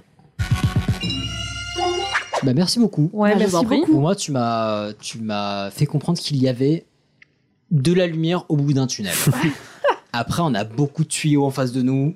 Bah, je sais pas si on trouvera le bon, mais. euh, T'as éclairé plein plein de choses en tout cas euh, qui étaient assez obscures dans mon, dans mon esprit. Non, mais en vrai, enfin, la Constitution est quand même assez claire, donc euh, ça peut être intéressant de lire. C'est pas non plus trop des termes juridiques euh, compliqués, même si, bah, pas se mentir, le manquement, nanan, euh, ça, ça veut pas dire grand chose, mais dans le fond, c'est quand même assez facile de, de, de comprendre, donc euh, Il faut quand même lire. savoir quoi chercher quand même. Enfin, parce que t'as peut-être des articles qui sont Alors, moi, je peux vous conseiller un truc, justement, en comme ça que j'ai appris quelques trucs sur le 49.3, etc. Euh, si vous voulez euh, bah, apprendre des choses sur le côté euh, politique, etc., et sans que ce soit trop compliqué, euh, j'avais euh, suivi un live de un mec qui s'appelle Jean Massier sur Twitch. Mm. Ok. Et c'était pas mal du tout, parce qu'il commentait euh, bah, juste après qu'il y ait eu une, une séance ou un discours, je ne sais plus. Euh, Et il expliquait euh, euh, bah, comment comprendre ce qui avait été dit, quels impacts ça pouvait avoir, qu'est-ce que ça signifiait, euh, justement les votes, pourquoi on dit mon Dieu c'est un scandale, etc. Plutôt que juste dire c'est un scandale, il va Mhm. expliquer qu'est-ce qu'implique une option, qu'est-ce qu'implique l'autre. Après, chacun se fait son opinion. Ouais. Mais, euh, mais je trouvais ça vachement bien. Et pas chiant. Et à côté de ça, bah, potentiellement, vous le verrez faire une partie de, je sais pas, parce qu'il fait aussi des jeux, des trucs comme ça. Mais, euh, mais plutôt calé sur son, sur son sujet. Donc euh, voilà. Ouais, je l'ai Ouais. vu, il était passé sur euh. C'est à vous pour justement parler de ça avec euh, Samuel Etienne. Mm. Euh, ils étaient tous les deux invités et euh, ils ont l'air vraiment cool. Ouais, c'est très cool ce qu'il fait. Après, Et bah euh, tiens, une, une euh, précédente collègue aussi, si vous suivez euh, Léa Chamboncel sur Twitch, euh, Instagram également. Voilà, journaliste. Popol. Ouais, exactement, elle a fait un podcast qui s'appelle Popol, sur la politique bien évidemment, et euh, journaliste euh, brillante, donc voilà, je vous la recommande. Après, il y a tous les sites du conseil, conseil constitutionnel qui sont très très clairs et vie publique aussi, si euh, vous avez juste envie de Bah, si vous êtes résumer chaud, de la situation. conseil, euh, conseilconstitutionnel.com, non, point .fr bien sûr, j'en sais rien. Point CH. Allez, euh, bon, maintenant qu'on a parlé de la démission, bah non, pas la démission, la destitution, est-ce qu'on passerait pas à la police? Et pourquoi Ouh. Vous avez demandé la police, ne quittez pas. Les policiers, des hommes comme les autres. Je m'appelle Robert Robichet, je suis gardien de la paix. Je suis flic. Juste un flic.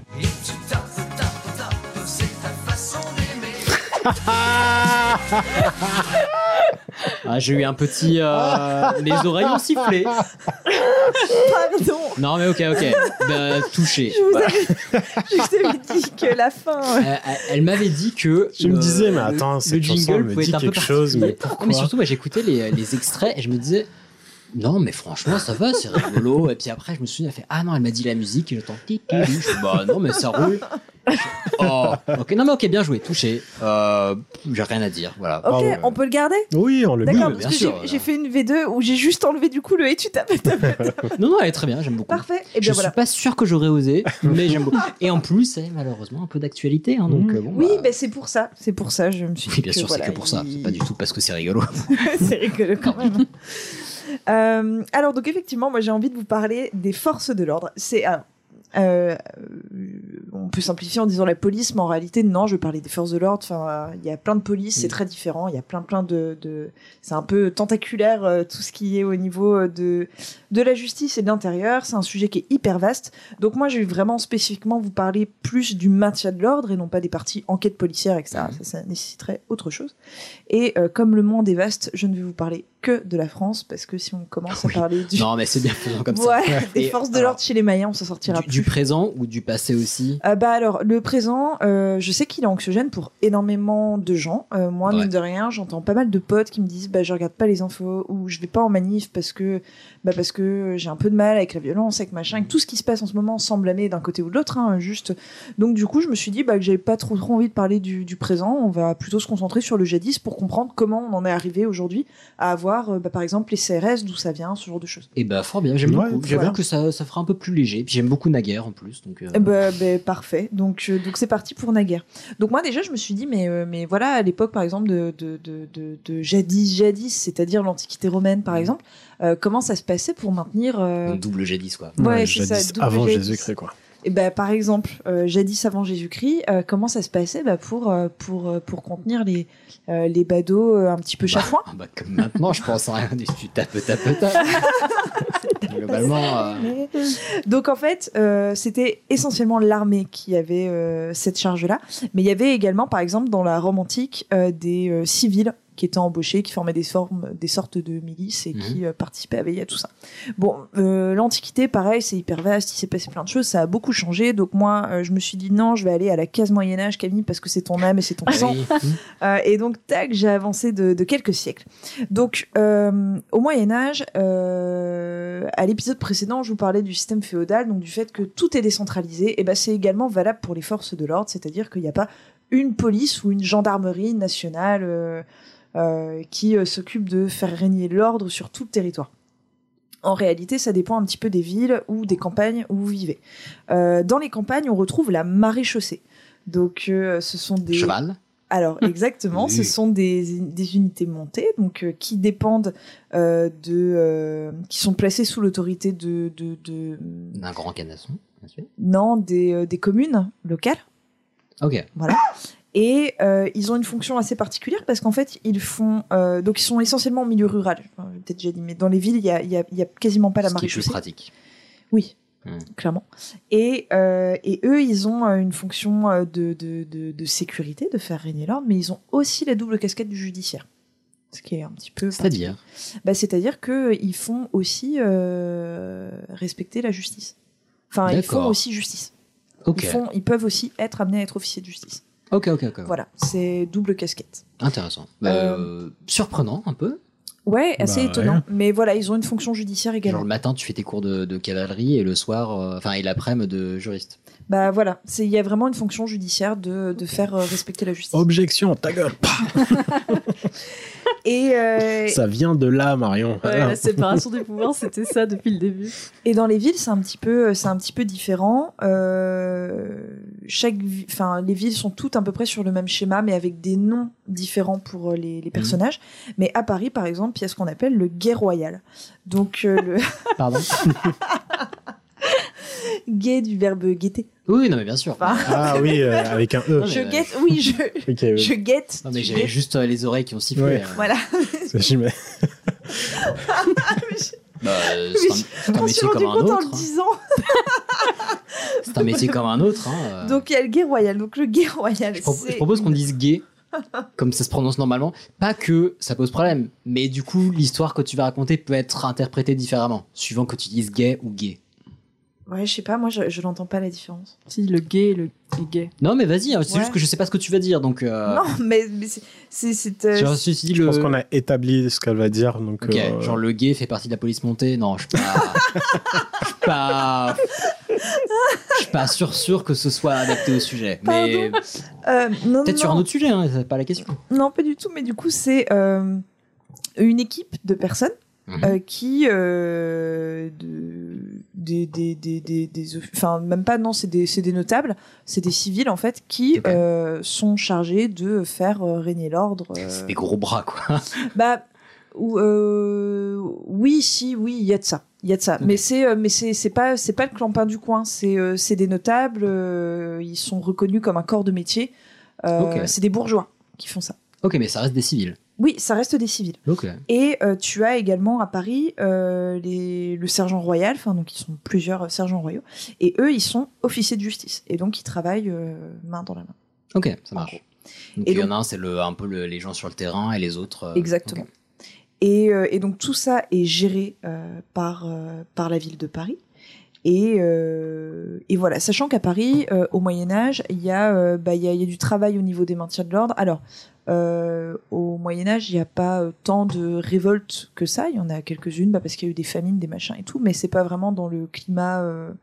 Euh, Enfin, c'est pas vraiment dans le tempérament de l'homme du Moyen Âge de vraiment aller. euh, Oui, t'es t'es déjà fatigué du La fait grève n'a pas encore été bah inventée. ouais, et puis enfin, il y a quand même une foi, une religion qui est hyper profonde, et donc t'as beaucoup de respect pour euh, le roi, pour l'autorité en place qui représente Dieu, etc. Enfin voilà, donc c'est pas vraiment dans l'état d'esprit. Je dis pas du tout qu'il y a pas eu de révolution, il y a eu des Non, il y avait aussi le délire de euh, on est pauvre parce qu'on l'a mérité. Il y avait l'histoire de tout Ouais. arrive pour une raison. Et, C'est- euh, C'est c'est- voilà, c'est vraiment bah, c'est c'est un délire ouais, Mm. clairement qui est différent, mais ça veut pas dire qu'à Paris il y a pas euh, quand même et dans les grandes villes bien entendu là, euh, euh, il y a pas euh, quand même des, euh, des des problèmes de maintien de l'ordre et il y a notamment dans les grandes villes des no-go zones, Des black blocs. Et qu'on connaît sous le nom de cours des miracles. On a Mm. tendance à dire la cour des miracles, mais en réalité c'est les cours des, mi- des J'ai miracles. cru que c'était le cours des miracles. Non. Rien qu'à Paris, il y a pu en avoir des dizaines en même temps. Ah bon Euh, Ouais. Et, euh, et en fait, Les Châtelet, euh, tout ça, non alors par exemple, il y a eu Châtelet, il y a eu un peu dans les faubourgs. Enfin voilà, D'accord. c'était effectivement souvent dans les endroits pauvres, mais la grande cour des miracles elle était à Hall, Mm. euh, à proximité immédiate avec le cimetière des Innocents. Et, euh, et donc en fait, c'est euh, c'est l'endroit, la cour des miracles, où euh, où en fait vit et se retrouve en collectivité bah, énormément de voyous de bas étage euh, euh, qui vont bah, euh, la journée aller voler les gens, mais aussi, enfin, il y a des assassins, il y a tout, il y a rapines. Exactement, il y a vraiment de tout niveau et, et c'est des endroits euh, assez euh, assez mal famés. Et euh, il faut ajouter qu'au Moyen Âge, bah, les rues, elles sont extrêmement sombres. Donc en fait, toute balade euh, le soir, euh, Ouais, peut- coucher de la nuit, craindre un peu, exactement. C'est et puis les rues, elles sont moins faciles d'accès, c'est-à-dire qu'au sol, bah, c'est de la boue, tu t'empêtres Mm. un petit peu dedans. Les rues, elles sont plus étroites. Il y a beaucoup plus de bordel dans les rues euh, parce que bah, t'as beaucoup de marchands ambulants, des espèces de petits euh, food trucks, enfin des charrettes trucks avec le mec qui vend son pain et tout le temps. Donc euh, Des charrettes trucks, c'est des charrettes charrettes. et, euh, et puis c'est plus facile, même si tu as, eu beaucoup beaucoup d'ordonnances pour imposer des interdictions ou des restrictions de port d'armes. Mhm. C'est quand même au Moyen Âge, enfin tu croises plus qu'aujourd'hui en France beaucoup plus de mecs avec des armes. Donc en fait, Oui. ça- tu peux voilà tout simplement euh, Bah, ça, te faire venu, planter euh, beaucoup plus facilement. Ouais. Et, et Paris, c'est euh, c'était euh, c'était euh, enfin des, des grandes villes comme Paris, il y avait euh, proportionnellement beaucoup plus de morts par jour que qu'aujourd'hui. En euh, plus, on se rend pas trop compte, mais tu prends une, une rue de Paris qui a l'air rassurante, tranquille et tout, mais en fait, t'éteins toute, enfin, t'éteins une lumière sur 10 sur 2-3 rues autour, et ben c'est pas le même délire. Sauf qu'à l'époque, ouais, c'était pas, ils mettaient pas de lumière partout. Et t'ajoutes à ça que nous, euh, même si une ruelle sombre et tout, on est en flip, euh, bah, euh, tu sais que euh, t'as ton téléphone, par exemple, t'as ce genre de truc. Ouais. Enfin, euh, euh, bon, au en- Moyen Âge, t'as ta bite et ton couteau. Enfin, et encore, si t'es un homme, t'as ta bite. Oui, mais, quand tu dis que tu as ton téléphone, c'est que tu as le flash. c'est pas. Arrêtez Mais non, mais t'as ton téléphone soit pour appeler la police, Oui, oui, soit pour mettre le Hmm. flash, Oui. soit pour que- appeler un pote. Ouais. Tu vois, en t'as ce plus- truc-là qui te facilite quand même un Et petit puis, peu la vie. Nous, ce qui nous fait flipper aujourd'hui, c'est les ruelles peu éclairées. Et encore, il y a 5 lampadaires. Ouais. Donc ouais, je peux, com- enfin, je peux comprendre que euh, Alors puisse être Moyen. Âge, il n'y a quasiment aucun éclairage. Donc, euh, donc voilà, c'est une époque euh, sombre, c'est le cas de le dire. Yes, et, euh, et donc ça, ça perdure jusqu'à l'époque moderne. Et c'est à l'époque moderne qu'il y a la création de, de, de l'ancêtre de la police actuelle. C'est en 1667, sous le règne de Louis XIV, que vrai. Colbert, un des plus grands ministres de Louis XIV, enfin un des ministres français les plus importants qu'on ait eu en France, euh, eh bien, euh, va euh, créer de son initiative euh, la police. Donc police, étymologiquement, qui vient de police, la ville en grec, étant donné que ça avait vocation au début à, n'être qu'à Paris et dans les grandes villes. Et ça va s'étendre ensuite Ah, petit à petit. la ville en grec. Ouais. Ah, Ah, tu cherchais ah une oui. ville qui s'appelle police Oui. Ouais, moi Pardon, je suis désolée. Je dis, parce que ça n'a vocation à être qu'à Paris. Mais pourquoi la ville grecque alors Pardon, parce que ça veut dire ville en Oh. grec. Ah ouais, ouais, non, Voilà, mais du coup, j'ai eu. euh, Désolé, Oh, désolé. une absence là. Vraiment, j'étais perdu dans mes pensées. je. Pardon. Ouais. mhm. Et, euh, et donc du coup, il va, euh, voilà, il crée la police et puis il met à la tête de la police un lieutenant de police, donc euh, donc en la personne de, c'est Gabriel Nicolas de Larigny. Et Larigny, il va faire un très grand coup pour, bah, parce que c'est un petit peu tout nouveau pour les Parisiens et Parisiennes. Euh, c'est un petit peu Faire un grand bal pour se présenter. Bah euh, non, non, non, il rase la cour des miracles. Enfin, il rase la cour des miracles. Il expulse tous les mecs de la cour des miracles. Et donc là, tout le monde se dit propre. Bien. Il y a du sang partout, mais franchement. Donc euh, tout le monde se dit bah propre, effectivement, il va maintenir l'ordre. Bah, c'est un l'allemand quoi. Ouais, on parle pas de 3-4 tentes euh, là. Non, non, Hein c'est c'est- Euh, c'est c'est une opération de très très grande envergure. Enfin, c'est voilà, ça a été de d'enlever tout le monde, de mettre tout ce beau monde en dehors des murs de la Ah, capitale, ça de procéder être, à des arrestations. J'imagine que ça a été fait avec douceur, avec. Probablement, ouais, beaucoup d'amour. L'époque euh, qui fait que, oui. Et, euh, et donc ils, ils sont pas là que pour euh, le maintien de l'ordre, hein, ils sont là aussi pour mener des enquêtes, etc. C'est par exemple y et, et son euh, service de police qui va s'occuper d'une partie de l'affaire des, des poisons, donc euh, qui est une grosse affaire de sorcellerie d'époque. Enfin, voilà. Et c'est la, enfin, il n'y a pas une agence détective. euh, Alors, euh, non, la police en fait tient ce rôle-là. Je vous... La police en fait a un rôle euh, assez, euh, assez large à l'époque, euh, étant donné qu'en fait, il s'occupe euh, et ben de tout ce qui est euh, maintien de l'ordre au sens très très large, donc euh, maintien euh, de la répression de la foule en cas euh, d'émeute, etc. Et puis bah, mener l'enquête pour savoir qui a assassiné le beau-frère de la boulangère. Qui a volé l'orange. voilà, ma- maintien de l'ordre vraiment large. Et puis c'est eux également qui s'occupent de tout ce qui va être la salubrité à Paris. Ah ouais Euh, au sens euh, hyper large, donc euh, c'est-à-dire veiller à ce que la ville de Paris soit propre, qu'il n'y ait pas de possibilité de départ d'incendie. C'est eux qui gèrent les feux. Il n'y a pas Ah, de ok, pompiers de Paris aussi. C'est eux qui gèrent. euh, Ah oui, donc ça fait, pas, ça fait pas mal de taf. Ouais, ouais, ouais, ça fait un, ça fait un beau, un, un beau métier en vrai, Euh, mais ils sont bien, bien aidés parce que effectivement, il y a un, un système qui existait probablement déjà au Moyen Âge, mais qui là vraiment va exploser sous sous l'araignée. Il y a un- un- une création de tout un réseau d'indiques euh, qui va se créer et puis euh, et puis bah la police elle Un paye film là-dessus. bah, paye ses indicateurs euh, et ça ça va durer après pendant très très longtemps le, le coup de la police qui est des enfin pire encore aujourd'hui je Oui, bien sûr. Ah non, c'est un outil qui est toujours très utilisé. voilà, les, les indices, c'est hyper, c'est hyper utile. Mm. Et, et vous voyez, par exemple, je parlais de, de, de la, de la sécurité, de la salubrité, et c'est vrai que bah, c'est en parallèle, c'est à partir aussi de cette époque-là, donc c'est pas lié que à ça, parce que Louis XIV, il a aussi un goût de l'esthétique et il veut rendre Paris plus joli, mais il va se passer. Il va commencer à se passer pas mal de choses pour que Paris soit plus salubre et pour que les grandes villes françaises commencent à être plus salubres, pour qu'on mette aussi de l'éclairage public Mhm. euh, dans les rues de plus en plus. Enfin voilà, la police, elle va jouer un rôle euh, là-dedans. Oui, ça a aussi contribué. Bon, et ça. euh, Enfin, il y, a y toujours une double mission qui est effectivement quand tu penses au, au fait de garder la paix. Mais tout le monde veut ça, effectivement. Exactement. Et c'est comme toujours, bah, dès qu'il y a un pouvoir dont on abuse, C'est malheureusement. ça. euh, Et puis, et puis, et puis Louis XIV, enfin, c'est quand même un souverain qui, euh, euh, il a le trauma euh, des révoltes et des, des, des émeutes parce que quand il était jeune, il y a eu la fronde. Euh, Mhm. la fronde, ça fait plein de fois que je me dis qu'il faut que je fasse un sujet là-dessus et un coup je vous le ferai. Mais, mais, Quelle mais- année? Comment? Quelle année? La fronde, purée, j'ai plus l'année précise, mais c'est quand Louis XIV a 12 ans à peu près. Euh, donc c'est euh, le milieu du XVIIe siècle. Ah et, non, c'est pas le euh, Moyen-Âge, je veux pas. Non, c'est pas le Moyen Âge, désolé. Et, euh, et en fait, ça a été un soulèvement populaire qui fait que Louis XIV et sa mère ont été obligés de fuir et il a failli perdre son trône. Et donc en fait, c'est vrai que du coup, c'est un type qui fait des répressions hyper vénères. Enfin, et il a des corps armés qui sont assez violents en matière de répression. Enfin, il y a les dragons, c'est Mhm. clairement pas des enfants de cœur. Enfin voilà. Oui, déjà le nom. Euh, ouais, déjà le nom, euh, tu te dis, enfin, tu vois, il aurait appelé ça les joyeux hamsters. euh, je pense que ça aurait fait moins peur aux gens. Euh, et donc, à la Révolution française, euh, il va y avoir des choses qui vont être mis, mises en place. Euh, pas mal de petites choses. Moi, ce que je retiens essentiellement, c'est la réforme de la maréchaussée. Euh, qui existait toujours, hein, du coup, depuis le Moyen-Âge, qui Oui. n'est pas bougé. Et donc, en fait, la réforme de la maréchaussée, c'est très très simple. On se dit, bon, on va leur enlever le côté judiciaire. Ok. Voilà, parce que c'est le moment où on réorganise tout le fonctionnement judiciaire de la France. On dit à maréchaussée, là, les mecs japonais, on leur enlève le judiciaire. Et puis on va changer le nom, on va appeler ça, on va appeler ça gendarmerie. Ah, Voilà, ok. boum, naissance de, de la gendarmerie. Juste comme ça. Voilà. Rapport à la ville grecque aussi. je sais pas. Je- Pardon. Ah, donc ça vient vraiment de là? Ouais, ouais, Genre, c'est ouais. juste. Ok. Oui, oui, oui, voilà, on s'est dit, bah, voilà, c'est c'est des mecs avec des armes, gendarmes. Allez hop. Et euh, Vous aviez quel âge quand vous avez réalisé que gendarme c'était genre de armes Parce que moi j'avais 32 ans. non, tu déconnes. Non, non, non. Ah, pardon, Ouais, mais je suis moi, désolée. pareil. Moi, je viens de réaliser ça. Ouais, ouais.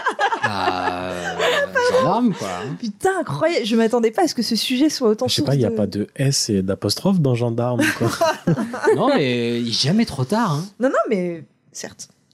Euh, donc voilà. Alors écoutez, moi je peux pas vous faire un sujet sans parler de Napoléon. Enfin, si je l'ai Ah. fait la dernière fois, Bah. c'était quand même excessivement triste. Je trouve qu'on s'est vraiment fait chier. Et donc du coup, bah là, je me dis, il faut qu'on parle de. Napoléon. Et effectivement, euh, en 1800, Napoléon va créer un truc incroyable qui s'appelle la préfecture de police. Euh, mec il a juste un bâtiment. et euh, non, mais en fait, il invente le système de préfecture de police et il invente entre guillemets le préfet de police. Euh, non, c'est tout simplement le poste de lieutenant de police qui est modifié et qui devient préfet de police. Et, euh, et eux, euh, je en fait, c'est pas, ils sont pas vraiment chargés du maintien de l'ordre. Eux, c'est vraiment les premiers de ces limites, le 36 quai des Orfèvres, quoi. La pipe et tout, les, les, les trucs à l'ancienne, à la vidoc et tout, les enquêtes à la loupe. Euh, Ils ont forcément une moustache, logique. Ouais, mais exactement. Non, mais tu vois, par exemple, enfin, eux, ils ont euh, Napoléon. Il a eu plein d'attentats. euh, Enfin, il a eu plusieurs attentats contre lui, et, et, et, et, et c'est eux qui ont été euh, euh, missionnés pour aller retrouver les petits poils de cul du machin et tout pour retrouver le mec. Et ils ont fait. Enfin, je, je crois que vous en avez parlé quand je vous avais parlé de Napoléon. Napoléon, il a eu un attentat euh, rue Saint-Nicaise euh, à la charrette piégée, enfin et tout. Et, eux, ouais. et eux, ils sont venus, ils ont récupéré euh, les, les morceaux du cheval qui a explosé. Ils ont reconstitué le cheval. C'est un cheval. Et ils ont, ils ont fait faire un, cro- un croquis du cheval reconstitué. Ils sont allés le montrer aux gens du coin. Est-ce que vous avez... Et le- l'enquête a été résolue comme ça? Enfin, moi, je trouve ça absolument dingue. Les Mais mecs, c'est les préfets de police qui faisaient ça? Non, c'est l'équipe de police sous l'autorité du préfet de police euh, créé par Napoléon. Et donc, tu te dis, ok, les mecs, ils, ils envoyaient du steak. Des fins limiers. C'est ça. Mais eux, tu vois, t'es plus dans euh, inspecteur Barnaby. Ceux qui et puis et puis en, par- en fait si tu veux t'as beaucoup de, de le mot police il est employé pour plusieurs trucs à l'époque t'as eux du coup t'as également un ministre de la police générale donc tu te dis bah lui il s'occupe d'eux pas du tout ministre de la police générale lui c'est plus l'équivalent aujourd'hui euh, DGSE DGSI c'est plus les renseignements en gros Hmm. Ce qui, ouais, oui, c'est général d'une certaine façon, mais. c'est ça. Et, euh, et, et, euh, et à Paris, pour le maintien de l'ordre et dans les grandes villes, c'est euh, la garde municipale. Donc c'est c'est c'est des mecs en arbre, hein. c'est des mecs en arbre, en, arbre. En bois. Je suis un le, cor- palmier. le corbeau, il est en retard. Regarde, maman, je Non, fais l'arbre. C'est des mecs, c'est des mecs en armes qui sont armés jusqu'aux dents et puis euh, qui font des répressions de la foule. Puis bah ils sont, enfin c'est tous des gamins de la Révolution française, donc ils sont quand même Ouais. plutôt bien, euh, tu vois. Ils, Besoin de se défouler, quoi. Non, mais je veux dire, ils ont grandi là-dedans, donc eux, euh, ils sont pas trop choqués. Enfin, c'est époque qui est hyper violente quand même. Euh, voilà, et puis bah, justement, le 19e siècle, c'est une période avec énormément de, de révoltes. Enfin, les révolutions se sont vraiment enchaînées. Euh, il y a eu beaucoup, beaucoup de soulèvements. Donc, on va créer euh, le- au début du 19e siècle les sergents de ville. Et en fait, là, pour le coup, c'est des grosses armoires à glace. qu'on va placer dans des endroits stratégiques quand il y a des soulèvements pour dissuader, tu vois, pour que les gens ils disent Ok, on va peut-être pas balancer ce pavé, Parce effectivement. l'époque, les camions n'existaient pas. c'est un peu ça. Ouais, c'est les videurs euh, qui te. Ouais. Tu te dis, oh, ça se trouve, il est pas fort, mais franchement, il a l'air un peu quand même. C'est euh, ça. Et tout au long du 19e, on a une police qui va vraiment euh, défendre de plus en plus le bourgeois. Et euh, le but du jeu, ça va vraiment être de, de, de, de se débarrasser de la racaille. Euh, C'est l'époque où on commence à avoir les faubourgs avec cette notion de la racaille et du gens bien. Mhm. Euh, et que bah, c'est vraiment la racaille qui euh, sème le trouble, le désordre, etc. Et qui vient gêner euh, la, la bourgeoisie qui, qui n'a rien demandé. Exactement. Euh, Il y a la commune en 1871 qui va laisser un énorme trauma euh, au pouvoir qui va récupérer la place derrière parce qu'il n'y avait plus aucun contrôle sur le peuple. C'était vraiment la, la fête du saucisson. Et, euh, et donc, du coup, les forces de l'ordre sont complètement traumatisées par ce truc de la commune. Et là, on se dit, non, mais c'est qu'on n'y va pas quand même assez fort. Il faut trouver une bonne oui, répression. être ça. Bah, de toute façon, les communards, euh, quand on voit comment ils ont fini, euh, c'est qu'il y avait un bon seum quand même. Et, euh, et en plus de ça, il y a euh, de plus en plus de journaux, il y a une forte hausse de la médiatisation. Et donc, en fait, les gens, ils sentent de plus en plus en insécurité parce que maintenant, euh, les crimes, les soulèvements, les, tout, tout ça, c'est médiatisé. Il y a des unes de journaux et les gens lisent ça et ils se disent, ah mon Si Dieu, on a ne- peur. on ne le vit pas plus, on le voit plus. C'est ça. Et donc les pouvoirs politiques en place eh ben, vont créer de plus en plus de différents types d'instances, de corps, et puis vont embaucher de plus en plus. Donc en fait, la police dans les grandes villes, elle va avoir tendance vraiment à, à se développer. Et... Potentiellement, tu te dis que, mais tiens, s'il y a plus de policiers qu'avant, c'est qu'on est plus en danger qu'avant.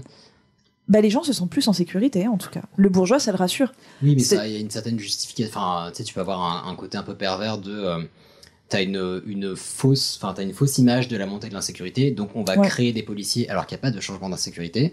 Et après, quand tu vois qu'il y a plus de policiers, tu te dis, enfin tu te sens plus en sécurité. Ouais, c'est vrai. Mais l'insécurité n'a pas changé. Ah non. Ce qui te fait dire, ah, on a bien fait de prendre des policiers. Bref. un- Ouais, non, mais c'est vrai, c'est un- après, un- complètement. Et, et puis en plus de ça, avec la fin du 19e siècle et puis le début du 20e siècle, bah, il y a- c'est vraiment les périodes où il commence à y avoir les grosses manifestations et les grosses grèves parce que bah, tu as des revendications sociales qui se mettent euh, en place. Euh, et donc du coup, c'est un climat euh, assez trouble. Et pour rajouter une couche là-dessus, et bah, tu as les premières grosses bandes organisées euh, qui vont semer la terreur, notamment à Paris. Donc tu as les Apaches qui étaient clairement pas des enfants de cœur. Tu as la bande à Bono, euh, c'est en euh, 1912. Et c'est les de rock euh, bien connu. c'est les premiers mecs qui se sont dit on va faire, euh, on va faire des hold-up avec euh, des bagnoles. Oh yes. Mais la police, elle était à pied. bah ouais. Et donc la police, elle avait un somme incroyable. Un petit peu plus tard, en après-guerre, t'avais le gang des tractions avant. Et ils ont fait des hold-up en traction avant. Et la police, elle, elle avait... Comment ça on- Non, les tractions avant, c'est des- tu sais, c'est les voitures où tu tournes la manivelle. euh, Ah, d'accord, ok. je, crois, je crois que c'est celle où tu tournes la manivelle. En tout cas, c'est un vieux modèle de bagnole, les tractions avant. Hmm. Et, euh, et en fait, euh, les malfaiteurs, ils sont au top de la modernité et la police, elle l'est pas du tout.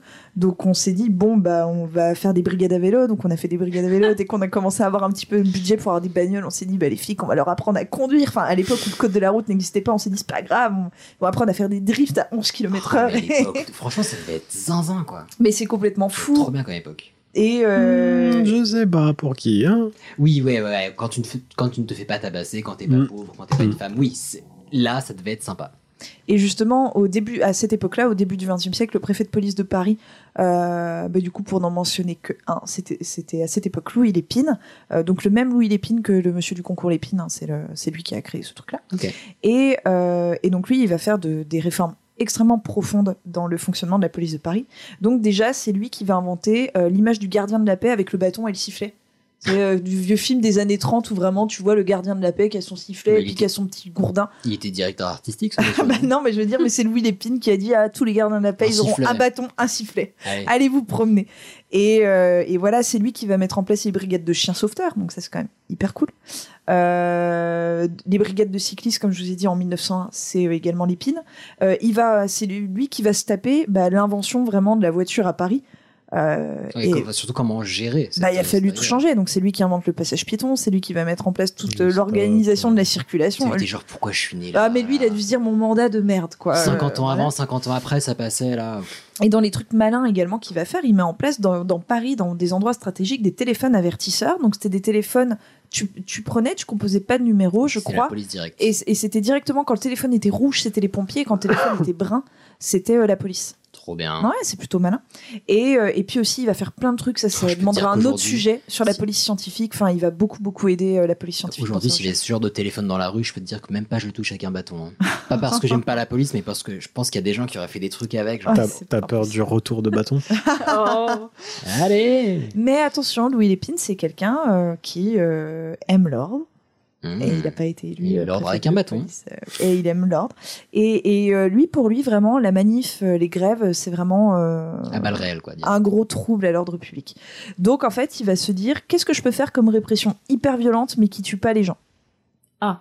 Bah, il va quand même y avoir des morts, bien entendu, dans les émeutes où, il y a, où le, les, les Pines étaient préfet de police. euh, il, y a, il y a eu des morts. Il a mis des gens à moto avec. euh, Non, mais le, le fait de balancer des gros jets d'eau sur les manifestants, ça, ça vient de Oh, lui. putain. Ouais, c'est à lui les pines Ouais, donc doigt. pas un, que un génie. hein.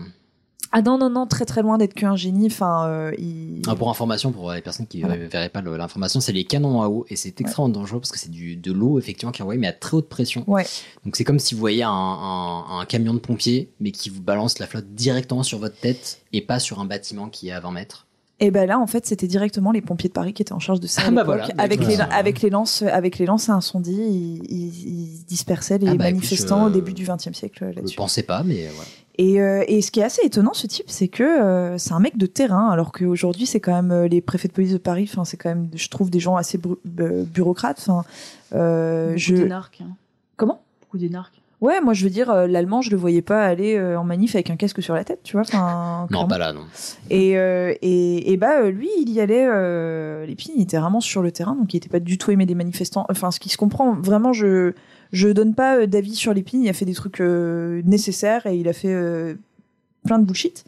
mais, mais en tout cas, voilà, c'était en tout cas un homme de terrain, pour conclure sur Lépine.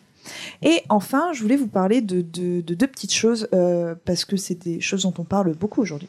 Euh, moi, je voulais vous dire qu'un petit peu plus tard, à l'époque de la douce époque de la France de Vichy, on va inventer euh, ce qu'on appelle les GMR. Alors attention, il y a eu plusieurs euh, groupements de, de forces de l'ordre qui sont appelés les GMR. Donc Mhm. euh, voilà. Mais là, il y a les GMR, en l'occurrence groupe mobile de réserve. Et donc ce groupe mobile de réserve, il avait pour mission le maintien de l'ordre et la répression à l'époque de Vichy. Et euh, euh, à partir de 1943, ils vont faire euh, essentiellement des, des trucs de répression contre la résistance. Et euh, ils vont faire le travail vachement plus efficacement que la Waffen-SS. Tu vois, les Allemands, ils étaient épatés. Ils ont dit, ah, vache, on, on a trouvé vraiment euh, de bons alliés. Donc, euh, sans surprise, ils vont être dissous en 1944 à la Libération. On se dit, on peut pas garder euh, ce corps-là de police. Chaud. Ça craint carrément. Donc, en fait, on va d'ailleurs faire énormément de tri parmi les mecs qui bossaient là-dedans. Il y en a Ouais. plein qui vont être condamnés en tant que collabos. Mhm. Et ceux qui sont pas ceux qui n'étaient pas collabos euh, dans le tas, on va leur dire bah on a dissous votre truc, on va pas vous laisser sans travail. Si vous voulez, vous pouvez rejoindre l'unité qu'on va créer pour remplacer ça, à savoir la compagnie républicaine de sécurité qu'on appelle aujourd'hui les CRS, CRS, mhm. exactement, et qui a été créée du coup en 1945 suite à la dissolution de cette En euh, gros, de les ce bras de CRS, c'était les moins collabos des GMR. Bah, bah, c'était les pas collabos officiellement, ce sont les pas collabos. Oui, mais c'est une façon de voir les choses. Ah, Oui, oui, voilà. Et, euh, et un dernier point sur, euh, sur la Bravem, dont on parle énormément euh, aujourd'hui et dont la, la- Ex-voltigeur. Exactement, et dont, dont euh, cette, cette pétition a incroyablement disparu. J'ai cherché absolument partout sur mon canapé. sous- Mais je crois que c'est parce que c'est trop tard. Bah, oui, Enfin, il y avait jusqu'à. Euh, Non, je crois qu'il y avait encore du temps. Enfin, en tout Oui. cas, c'est. Ah ouais. Pareil- pour le contexte, il y avait une pétition qui avait été lancée pour la dissolution de la, de Ouais, la Bravem, qui sont euh, des, euh, une espèce de police montée motorisée qui, Ouais. Bon, je sais pas si Non, t'inquiète, ouais, non. bah, ça, en fait, je vais le Ah, mentionner. T'as qu'à faire un sujet à ma place. Non, mais je sais pas si vous voulez. Tiens, prends mon Pardon, c'était pour contextualiser, pour, je sais pas si tu voulais dire. Non, mais oui, oui, oui. En fait, effectivement, la Bravem, en fait, ce sont. euh, Alors, je crois que pour le moment, ils ne sont qu'à Paris, la Bravem. Je crois qu'ils ne sont dans aucune autre île de France, euh, ville de France, pardon. Et euh, ce sont effectivement des poli- euh, policiers euh, motorisés. Euh, Il y en a un qui conduit et l'autre qui, à des moments, descend et euh, entre en contact euh, avec euh, des manifestants. C'est joliment dit entre en contact. Voilà. et, euh, et très souvent entre en contact. Enfin, c'est quand même des mecs qui sont euh, là pour euh, des. des, Bah, des- il rentre en contact de manière un peu C'est pied-bouche. très quoi. très musclé. C'est voilà, c'est le but. Le, Euh, le fait qu'il soit à moto, moi, ça me choque pas, entre guillemets, Non. parce que il l'a expliqué, le, non, c'est pas Martinez, je sais plus comment il s'appelle, euh, il a ils ont besoin d'aller vite sur Exactement. place, et du coup, bah, le moyen le plus compact, le plus rapide, c'est, c'est pas l'aérotrain. Euh, c'est ça, donc, ok. En fait, le truc, c'est que euh, ils, voilà, ils sont à moto que pour le déplacement. Et puis, a bah, priori. A priori. Euh, le problème, c'est que c'est pas tout le temps le cas. C'est qu'il peut y avoir des contacts quand euh, le deuxième derrière est la moto. Et c'est en ça qu'on les compare vraiment aux voltigeurs. Parce Exact. que c'est vrai que euh, on, a, on a dit au début, ah bah ils ont refait les voltigeurs. Et c'est Mhm. vrai qu'il y avait plein de gens au gouvernement qui disaient, ah non, non, pas du tout. Parce que eux, ils ont pas le droit de taper depuis la moto. Et donc, pour remettre le contexte, les voltigeurs, c'est euh, donc euh, qui s'appelle en fait euh, la P, euh, la PVM, le, peloton voltigeur, c'est joli comme ça, motorisé, Mm. où tu te dis oh putain le cirque du soleil. Ouais. Et, et en fait ça a été créé en 1969 à la suite de mai 68 qui a laissé un gros trauma aussi aux politiques. Et en fait c'était donc deux policiers sur des motos légères. Et c'est vrai que la Bravem, euh, j'avais jamais vraiment regardé des images, mais je les ai vues pour de vrai hier pour la première fois, et ils ont pas du tout des motos légères. Ah non, c'est plus. Bah, Ça, voilà. Alors que trop, les ouais. voltigeurs, c'était vraiment des, des trucs. quoi. Ah ouais, ouais, c'était vraiment des trucs euh, tout faciles. Et en fait, euh, le- le- les voltigeurs, celui qui était à l'arrière, il avait euh, bah, Une matraque, non? Ouais, une matraque. Et puis l'idée, en fait, c'était de faire la fin des manifestations, l'arrière, et puis de, de, de taper un petit peu tout ce qui restait derrière pour faire la queue de manifestation et puis disperser un petit peu les gens. Et les voltigeurs ont été euh, dissous euh, à la suite de la mort de Malik Ouais. Ousekine, dont je vous avais parlé en, 1880 enfin, tu en as fait un 1986. Ouais. Et, euh, et Malik Ousekine, dont le nom est pas mal ressorti aussi euh, récemment, euh, beaucoup. Donc c'est cool, c'est qu'il n'a pas été oublié.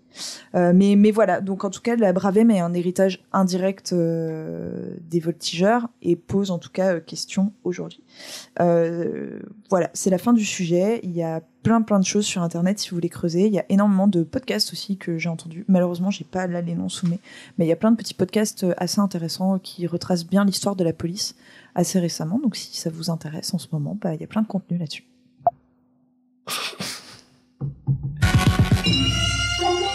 Bah, trop intéressant, merci. Et pareil, si vous, enfin, si vous aussi, auditeurs, auditrices, vous avez des, hum, des podcasts à recommander là-dessus, euh, on est trop chaud parce que ça fait Ouais, des trucs en, en plus. C'est, Complètement. enfin, c'est, euh, c'est comment dire, c'est utile de comprendre ce qui se passe pour, euh, bah, pour être un peu plus, un peu plus, un peu plus, bah, ne serait-ce qu'un peu plus fort en fait. Ouais, c'est vrai. Donc, euh, donc ouais, super, euh, trop bien. Bah, merci beaucoup. Ouais. Sujet euh, pas évident à, traiter, Au plaisir. mais euh, Heureusement que le jingle a. Elle fait un peu rigoler. Euh, bah, du coup, moi, je vais euh, finir avec un sujet un peu plus léger. Il y aura quand même un peu de violence, mais pas trop, vraiment pas trop. Et puis, Ah euh, bon puis voilà, un petit sujet léger, ça va bien se passer. De la violence 100 kilos d'héroïne, 300 kilos d'or. Oh, bah de juice, 26 kilos. 26 kilos, c'est pas possible. Je perds 30 kilos en 10 jours, t'en as rien à foutre. Mais la mesure est dépassée, mon cher. Nous sommes dépassés par l'anomalie d'une telle fausse. On lui tranche la tête Alors, vous verrez pourquoi qu'on lui tranche la tête un peu plus tard. Euh, comment je suis arrivé sur ce sujet? Très bonne question. Initialement, je voulais faire un sujet sur. Donc, on va parler du système métrique, bien évidemment. On est d'accord qu'il est parti en dialogue tout seul, le Ah monsieur. Bah oui, Voilà. là, vous posez oui, non, pas. Alors, vous posez pas de questions, et quand je pose des questions. Mais tu nous laisses pas le temps. Attends, attends, attends. Mais quand je pose des questions, vous me répondez le titre du sujet. donc vraiment, là, je vais, voilà, je vais sur un bail d'autonomie. Non, euh, Vas-y, vas-y, vas-y. mais donc globalement, je me suis dit, euh, à la base, je voulais faire un, un sujet sur le système impérial. En fait, je me suis dit pourquoi les Américains utilisent un système de mesure à la con? Euh, et bah déjà oui, il y a un sujet à faire dessus parce qu'il y a des trucs rigolos, mais aussi je me suis dit, bah en toute euh, en toute honnêteté, il faudrait comparer au système métrique pour vraiment pouvoir dire que c'est un système à la con. Et de fil en aiguille, euh, comment est arrivé le système métrique? Et ben justement, j'ai creusé, euh, j'ai creusé, je, je me suis posé cette question et, et je trouve ça plutôt chouette. On va encore partir dans une époque que j'aime bien. Et exactement, Euh, une des époques que tu aimes Ouais, c'est ça, mais qui n'est pas celle qu'on pense. Donc déjà, pourquoi un système de mesure euh, Bah voilà, là vous allez pouvoir me répondre. Pourquoi? C'est ça. Pourquoi avoir un système de, de mesure? À quoi ça sert? Pour qu'on puisse parler de la même chose, d'avoir les mêmes ordres de grandeur. Oui. Pour le commerce aussi, moi. Oui, eh, on parle de tout ça. Il y a pas quelque chose aussi par rapport au temps euh, de voyage ou ce genre de truc. euh, Ouais, mais globalement, c'est effectivement, alors tout, tout ça se recoupe euh, pour qu'on puisse parler de la même chose, mais ça, ça peut marcher aussi de manière locale. Genre qu'avec ton voisin, quand tu dis, bah, tu parles d'un kilo, bah, ça puisse, enfin, ça puisse se comparer. Euh, pour le commerce, effectivement, parce que quand tu veux, euh, tu as deux valeurs à comparer, et ben, c'est utile. Et euh, pour euh, les transports, effectivement, ben, en fait, tu as aussi besoin que ce soit un système qui soit répandu, parce qu'à partir du moment où les transports et le commerce se sont activés, et ben, tu as intérêt à avoir euh, des, des mesures similaires. Donc, on imagine, euh, nous sommes en France au, mettons, je sais pas, ouais, 10e, Jadis. 17e siècle. Voilà, jadis. Mais pas double jadis, juste D'accord, jadis. jadis. Tu veux acheter une planche de bois, euh, bah, tu vas chez ton petit charpentier, touc, touc. Euh, il te demande, bah, tu veux une planche de quelle taille? Tu dis, bah, grande. Bah, grande comme une cathédrale ou euh, non, non, bah, comme un arbre. Un arbre plutôt grand, plutôt petit. Enfin bon, c'est l'enfer. Quel âge l'arbre? Voilà, exactement. Ou si tu as besoin de faire pour une commande quel poids, bah, je sais pas, lourd, non, non, ça ne, ça ne va pas être possible. Donc le moyen le plus simple, c'est d'avoir un référentiel commun, c'est ce que tu disais, ichouchou. Donc utiliser des références que tout le monde comprend. Euh, donc si tu vas voir ton charpentier jadis et que tu lui dis euh, j'ai besoin d'une planche mais qui fait une main de large, trois bras de long et un pouce d'épaisseur, c'est pas précis, mais déjà il s'y retrouve. Il y a Voilà, tu, tu- tu te fais une image. Un ordre de grandeur. Il te pose pas la question comme une main comme une cathédrale. Non, une main, il voit ce que c'est. Ça va bien se passer, quoi. La Donc, main ça- de Dieu. voilà. Donc ça fonctionne bien à petite échelle, comme on disait. Euh, et pour faciliter les choses, on va créer des étalons. Donc, pas comme les chevaux, euh, mais euh, pour que un pouce fasse la même chose partout, pour que un, un bras, etc. Tu vas pas prendre ton pouce à toi. Donc une fois que tout le monde se dit, ouais, j'avoue parler On d'un a pouce. fait un pouce type en fait. Voilà. Euh, Et du coup, bah, effectivement, pour le commerce principalement, le commerce, la- la- l'artisanat, etc., c'est pratique euh, parce que bah, quand tu vas faire euh, une maison et que tu as besoin, euh, je sais pas, d'une poutre de euh, trois pieds de long, pas très long, de trois bras de long et d'une corde de trois bras de long parce que je sais pas, faut que ça fasse la même taille.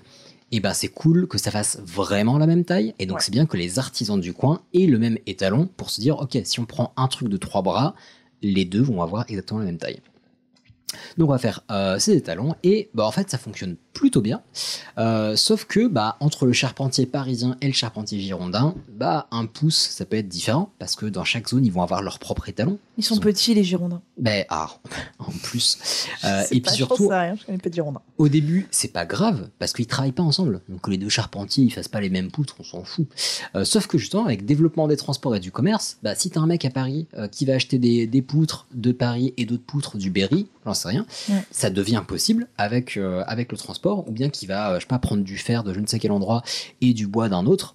Mais en fait, tu as besoin d'avoir les mêmes références. Complètement. Et c'est là qu'on va se dire, bah en fait, ça commence à être la merde et on va avoir besoin d'avoir euh, des mesures globalisées. Un peu comme euh, l'unification, la globalisation de la langue. Bah, si tu veux que tout le monde puisse se comprendre parce que tu commences à te, euh, à te déplacer, à, trans- à partager des informations un peu partout, et ben c'est utile. Euh, maintenant, attention, le changement. J'ai appelé euh, cette, euh, ce chapitre, quand je trouve des sous-chapitres, je vous le dis, euh, j'ai appelé ce chapitre euh, Faites tomber les têtes et les pouces. voilà. Petite, euh, voilà.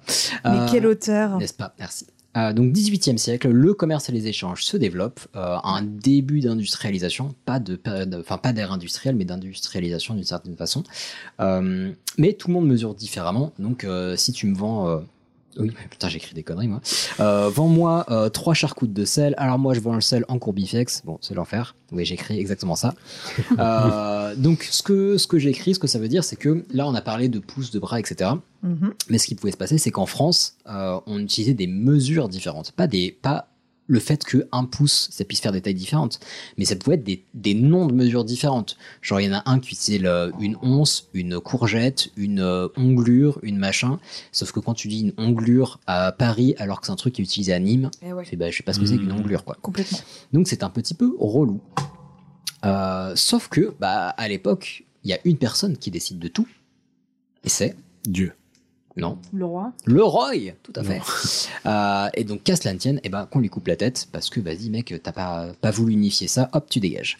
Et, chose intéressante que je ne savais pas, mais que j'ai trouvé plutôt, plutôt rigolote, c'est que parmi les revendications des révolutionnaires, il y avait quoi? Un système de mesures unifié et égalitaire. J'ai trouvé ça ouf, genre, ils ont foutu le feu, ils ont coupé des têtes, et parmi tout ce qu'ils ont demandé, ils ont demandé genre oui, on veut euh, naître libre et égaux, tout ça, on veut une pizza quatre fromages et un système de mesures. Ouais, la pizza 4 fromages, c'est important quand même. Ben, alors oui, surtout après la guerre, euh, enfin après T'as la révolution, ouais, t'es fatigué. euh. Ça dépend des fromages. Surtout quand t'as pas eu de pain. euh, Bah c'est ça, manger de la pizza. Ok. donc voilà, compliqué. Et donc le, on va tester les connaissances de Camille. Euh, le je- 18 germinal en 3. Non, alors là, les dates révolutionnaires à cette heure-ci, sincèrement, non. Euh, c'est donc Euh, le 7 1793. 15. Dommage. Euh, c'est donc le 7 avril 1795, on décide d'utiliser un système décimal basé sur le mètre. Ouais. 1795, vous vous rendez compte? Bon, sauf qu'à l'époque, on savait pas combien ça faisait un mètre, mais on a dit système décimal sur le mètre. En fait, dans le, dans le message de, euh, il voulait un, un système de mesure unifié égalitaire, surtout pour mettre bah, justement tous les citoyens à égalité, euh, qu'ils soient traités de la même façon, qu'ils aient accès à l'information de la même façon. Donc que suivant ton origine géographique, tu puisses savoir ce que c'est qu'un mètre et que ce soit pas euh, que ce soit pas lié à la culture locale, etc. Et que voilà, il n'y ait pas de, de différence entre les mètres d'un endroit à l'autre, que toutes les personnes puissent euh, bah, commercer, etc. de la même façon. Euh, donc ils se sont dit, on veut un truc euh, accessible, compréhensible aussi, d'où le côté euh, aussi égalitaire, enfin le système décimal, c'est que c'était pas le cas avant, et j'expliquerai après ce que ça implique d'avoir un système décimal. Mais donc ils disent, on va utiliser le mètre, d'accord, on signe le traité, boum, 7 avril 95. Bon bah maintenant, bah faut mesurer un mètre, hein, Faut parce, que, le mètre. parce que c'est un peu bizarre comme notion, mais ils ont dit, on utilise un mètre, mais un mètre ça n'existe pas. Ils ont pas dit genre on prend un Ouais, truc. c'est quoi la référence? Voilà, ils ont pas dit on prend, allez, entre ça et ça, bon je fais un geste avec les mains, euh, et là on dit ça fait un mètre. Non, ils ont dit on veut un mètre. Voilà, maintenant c'est commandé, c'est acheté, maintenant ça fait quoi un mètre? Et en fait, pour trouver cette, euh, une mesure qui soit équitable, stable, qui puisse s'appliquer à tous les pays dans le monde, parce que c'était aussi une volonté, que ça puisse s'appliquer partout dans le monde. Ambitieux déjà quand même. hein. Ouais. Parce qu'il y a eu plusieurs choses, genre, tiens, la, la position de, euh, genre, entre euh, Paris et le méridien 12 ou je sais pas quoi. Et t'es genre, ouais, mais du coup, ça s'applique pas euh, à d'autres pays, enfin bref. Moi, j'aurais été le scientifique, ça, j'aurais mesuré mon chat et j'aurais dit, bah voilà, un Allez, mètre, un- ce serait Bah ça. oui, mais ça marche pas avec le chat de tout le monde. Mhm. Mais non, mais c'est vrai que pour un truc arbitraire. euh, mais en fait, ils voulaient surtout une référence, un truc qui puisse être vérifié. Mhm. Parce que aujourd'hui, c'est facile d'émettre, il y en a partout.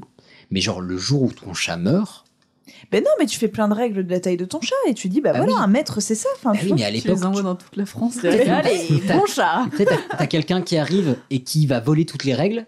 T'imagines les titres dans les journaux On a perdu le maître Il faut racheter un chat ou jeter tous vos trucs parce que le maître ne. Il faut un truc qui puisse être vérifié en fait. Vérifié et reproduit partout dans le monde et à l'infini.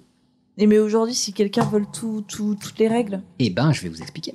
Euh, je vais vous une des façons, il y en aura d'autres, mais euh, donc en fait, euh, t'as, je vais pas marquer les noms parce qu'on s'en fout. Euh, donc il faut mesurer ce que ça représente, et donc t'as euh, deux mecs qui se sont dit, euh, on a trouvé un système qui soit équitable de partout.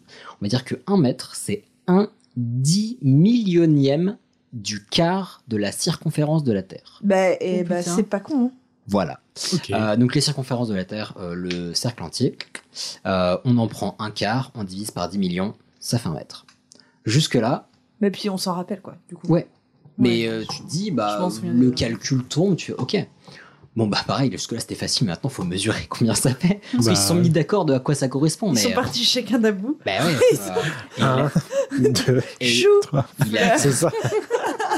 il a fallu une très grande ficelle. Une très, très- Bah, même pour le chou-fleur, ça use des chaussures, hein, Ah t'imagines ouais. pas. Bah, puis sur l'eau, le chou-fleur, là, la transatlantique, elle a dû être sympa. Bon, du coup, je vous passe les détails, mais euh, non, ça, ça a été fait de manière assez ingénieuse. Ça a été fait grâce à de la triangulation entre des cimes, en fait, des points, euh, des points élevés sur des longues distances, pour justement, euh, en estimant avec la courbure de la Terre, etc. Mhm. Et donc avec des ombres projetées, enfin tout un délire. J'ai cru que la Terre elle était plate. Alors oui, mais il y a quand même des ombres. Euh, et en fait, ouais, ils ont ils ont fait un système bah, justement de, de pôles entre guillemets, Euh, enfin pas de pôles, mais de, de points élevés euh, entre en prenant des références euh, entre Dunkerque et Barcelone. C'est pas en ligne droite entre Dunkerque et Barcelone, mais en prenant plusieurs points. Et en fait, ça leur a permis justement de savoir que un dix millionième du quart de la circonférence de la Terre, ça fait un mètre. Et donc, si vous voulez savoir, la circonférence de la Terre, ça fait 40 millions de mètres. Un truc comme Euh, ça. Euh, Faut, multi- faut multiplier par 4 et 1 million, donc 40, 4 millions. Bah, un truc dans ce- On est fatigué, là, il est tard. Euh, donc voilà. Et à partir de ce mètre, eh ben, c'est facile. On va déjà faire un mètre étalon, parce que, oh, oh, imaginons le père. Donc, euh, premier étalon euh, en cuivre, qui est aujourd'hui stocké très précieusement en France. Putain, je savais pas que Euh, c'était. c'est Archives nationales, je crois. Euh, très bien. je sais Cocorico. plus, Et qui est dans un, dans un placard fermé, paraît-il. Donc il n'est pas exposé, genre, Hey, regardez, le maître. Le maître. Voilà. Donc un mètre, ça fait un mètre. Maintenant, on le sait, c'est mis de côté. À partir du mètre, c'est assez, euh, assez rigolo parce qu'on va pouvoir déduire tout le reste. En fait, on a plutôt on a choisi de déduire tout le reste. Donc il y a beaucoup d'arbitraire, mais au final, ça marche. Donc ils se sont dit un litre, bah ça va être le volume d'eau qu'il y a voilà dans un cube de 1 décimètre de côté. Ouais, non, mais c'est- ça fait sens. Tu sais, au bout Pourquoi d'un moment, t'es lancé dans ton truc, faut. Mais aller surtout, pourquoi? Parce que c'est pratique. Ils se sont dit, bon, le mètre, bon, c'est une. Tu sais, si on prend une référence qui s'applique partout sur la Terre, bah, genre la taille de la Terre, euh, bon, ça fait un mètre, ça fait l'unité de base qui est d'une taille, bon, ma foi, euh, acceptable, enfin, considérable, etc. Vas-y, roule. Pareil pour le litre, ils disent, bah, si on prend l'unité de base, Euh, Putain, c'est logique du coup. Le... Enfin, excuse-moi, euh, que le litre soit né du mètre et que ça soit un mètre cube. Et du Eh coup, ben oui. euh, putain, c'est ouf. Ok. et donc cube de 1 décimètre de côté, si je dis pas de bêtises. Un mètre cube. Euh, ah oui, non, mais un litre, c'est pas un mètre cube. Mais donc un litre, c'est 1 décimètre de côté. Ouais, oui, c'est ça. Bon, on va dire que c'est ça. Euh, quoi? bah, un mètre cube, c'est un mètre sur un mètre sur un mètre. C'est pas du tout un litre. Euh, oui, non, Voilà. excuse-moi. Oui. Donc, un litre, fou, on va y Ouais, arriver. je- Un litre, c'est donc le volume d'eau dans un cube de 1 décimètre de côté. Ok. Parce que c'est pratique. Pourquoi de l'eau? Parce que également c'est pratique et surtout, c'est surtout pour la mesure d'après que c'était intéressant. Un kilo, parce que bah, on a des mètres. Maintenant, comment on fait pour les kilos? Ah bah, c'est le poids de, de, de l'eau. De, oui, mais de quoi de l'eau? Bah, euh, un kilo, c'est un, un, un litre d'eau. Ouais, tout à fait. Et ce qui est intéressant ici, parce que, enfin, que moi je trouve intéressant, après chacun gère sa vie. Non, je trouvais ça plutôt chouette, justement, c'est encore le lien avec les révolutionnaires, c'est que euh, là ils ont utilisé de l'eau, alors que euh, dans le passé, on utilisait très souvent des métaux précieux en fait. Genre, c'est le poids que fait, euh, je sais pas, euh, une once, c'est le poids de telle Ouais. quantité d'or, etc. De d'or ou d'un autre métal assez précieux, ou de, de minerai assez précieux. Et là, on s'est dit de l'eau. Genre, de l'eau, t'en trouves partout. Euh, alors, À l'époque. Ouais, c'est ça. non, voilà, ça. On va trouves- bientôt plus pouvoir Cet épisode va mal vieillir. t'en trouves facilement et à moins que ton eau, ton eau soit boueuse de ouf, si tu veux un kilo, tu prends un litre. Si tu, si tu prends un litre, tu prends 10 cm sur 10 cm. Ouais. Donc tu te dis, mais oui, c'est accessible à tout le monde, c'est applicable. Voilà. Donc j'ai trouvé ça plutôt ingénieux et, euh, et en fait c'est rigolo parce que bah, maintenant, à chaque fois que vous verrez un litre, vous direz, hé, les révolutionnaires, merci. Ouais, il Donc, conclusion. était malin. On lui dit jamais assez. Mhm. En conclusion, en 1837, le système métrique devient le système officiel utilisé en France. Ça aurait pris un peu de temps. Ah il, y oui, aurait eu, carrément. il y aura eu plusieurs tentatives, mais là, c'est vraiment là, c'est officiel, c'est appliqué. Euh, on parlait du, euh, donc du, du système métrique et du fait que ce soit un système décimal. euh, c'est extrêmement pratique. Parce que, en fait, on, on, pareil, on s'en rend pas compte parce qu'on l'utilise euh, toujours. Mais donc, pour passer à l'unité supérieure ou inférieure, bah, il faut multiplier par 10 ou diviser par 10. Ouais. Genre, c'est ultra simple. Donc, 1 litre, ça fait 10 décilitres, ça fait 100 centilitres. C'est simple, c'est basique, c'est réglé. Pareil pour les grammes. Euh, et quand le système a été proposé, c'est assez rigolo, euh, c'est que euh, il y a des personnes qui étaient contre ce système parce qu'ils disaient que le peuple serait trop bête pour comprendre le système de préfixe. Parce que pour une fois, au lieu d'avoir euh, un pouce, un bras, un pied, Ah ouais. un machin et tout, euh, bah c'est genre un litre, après t'as décilitres, centilitres, etc. Mhm. Ils se sont dit non, le peuple il va être trop bête. Finalement, on s'en est plutôt bien sorti. hein. Ça va. En quelques dizaines d'années, donc à partir de 37, je crois, ouais, 37, en quelques dizaines d'années, il y a des dizaines de pays. Euh, Enfin, il y a d'autres pays qui ont été séduits par le système. Donc d'abord en Europe et après en fait ça a vite pris dans le monde alors que c'est parti de la France. 1837. Bah, 18- 1837 c'était en France et en quelques dizaines d'années. À partir de là ça s'est répandu. D'accord, ok. Sa- Sachant que la colonisation a dû quand même énormément jouer un rôle. euh, Ah mais aussi, bien sûr, pense, euh, mais aussi en Europe proche, donc en, en Allemagne, en machin et tout. oui, bien donc, sûr. euh, mais ouais, non, ça, c'est assez fou. Merci Napoléon, du coup, non? Euh, ouais, mais pas que, vous allez voir. Donc le système est ouf, mais il a été victime Non, de son. bien, non, De quoi c'est 1837 Ouais. Ah bien, euh, Napoléon, Après, il, ah, il nous a quittés. Oui, ouais. Euh, l'empereur. Bon, bah du coup pas Napoléon, mais bon, il y a eu d'autres d'autres colonies, c'est pas grave. Euh, donc ouais, donc victime de son succès parce qu'il y a des il y a des pays qui étaient intéressés, mais ils ont ressenti le besoin de s'affranchir de la dépendance à la France parce que quand tu dis yes, on aimerait bien le système métrique, t'as besoin de quoi pour mettre en place le système métrique? Eh ben des talons. Parce que pareil, tu peux pas leur dire alors, voyez la Terre. Non, ça, va- ça va être chiant. Ça- on, on vous envoie un truc. Vous connaissez Dunkerque Voilà. Dun- Dunkirk, the, the movie. Non. Dunkirk. Donc, euh, du coup, c'est chiant parce que tu as une dépendance à la France, parce que le but, c'est que le système métrique soit pareil partout. Donc, tu Ouais. leur dis pas juste, tu, sais, tu leur files pas euh, trois feuilles à quatre avec des instructions. Le but, c'est de leur filer des bons éléments précis, leur Tu expliquer, leur, etc. envoies, tu leur envoies une règle en bois Voilà, ben, euh, un, peu, un peu compliqué. Donc, faut être accompagné pour cette mise en place. Et en 1875, il y a la création d'une instance mondiale qui est le Bureau international des, points et me- des poids et mesures. Pardon. Mais non. Et donc, en 1860 1875 également, il y a la Convention du mètre qui sera signée par 17 États. La convention du maître, tu sais, on dirait le nom d'un rassemblement de sectes. Je et trouve en ça fait, très pas drôle. du tout, quoi. Et ça existe toujours, ce que je trouve d'autant plus drôle. La convention du maître. Mais ils débattent de quoi maintenant? Euh, ah tiens, j'en parlerai juste après. Et je trouve ça fou que pendant la colonisation, on a réussi à convaincre les gens qu'il y a un dieu, mais que le maître, non, il faut une preuve. Enfin, c'est. Parce que ceux qui croyaient pas en Dieu, c'était genre ni Dieu ni maître. Alors, c'était pas ta meilleure. Hein Alors, euh, pardon, pardon. Mais donc, euh, petite, euh, petit truc sur la Convention du Maître, c'est que donc ça a été signé par 17 États à la base. Et parmi les 17 États, qui y avait? Euh, le Wisconsin. les États-Unis. Ah, ça fait parmi des partie des seuls à pas avoir le système métrique. Et ils, à la- à l'époque, ils étaient genre oui. Donc bon. Et aujourd'hui, il y a 60 États dans le- Ouais. la Convention du Maître. Donc assez ouf. Ouais. Et donc aujourd'hui, c'est notamment euh, ceux qui vont, euh, en fait, ils, vont, ils sont petit à petit étendus à d'autres euh, d'autres standards de mesure sur des nouvelles dimensions, qui- enfin nouvelles entre guillemets dimensions qui sont arrivées.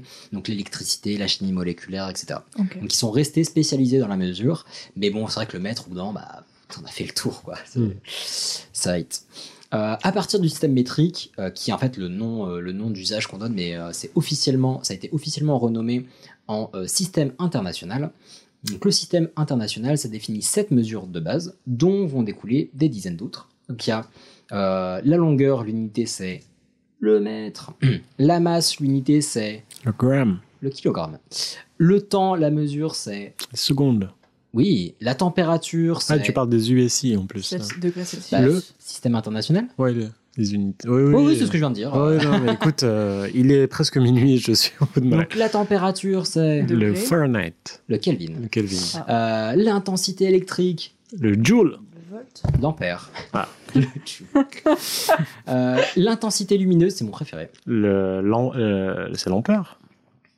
Non, ça c'était intensité électrique. Oui. Wow Attends, tu t'as dit quoi? L'intensité lumineuse. Lumineuse. Clean deux fois des yeux. Le Kelvin. Non. C'était la température. Je suis perdu.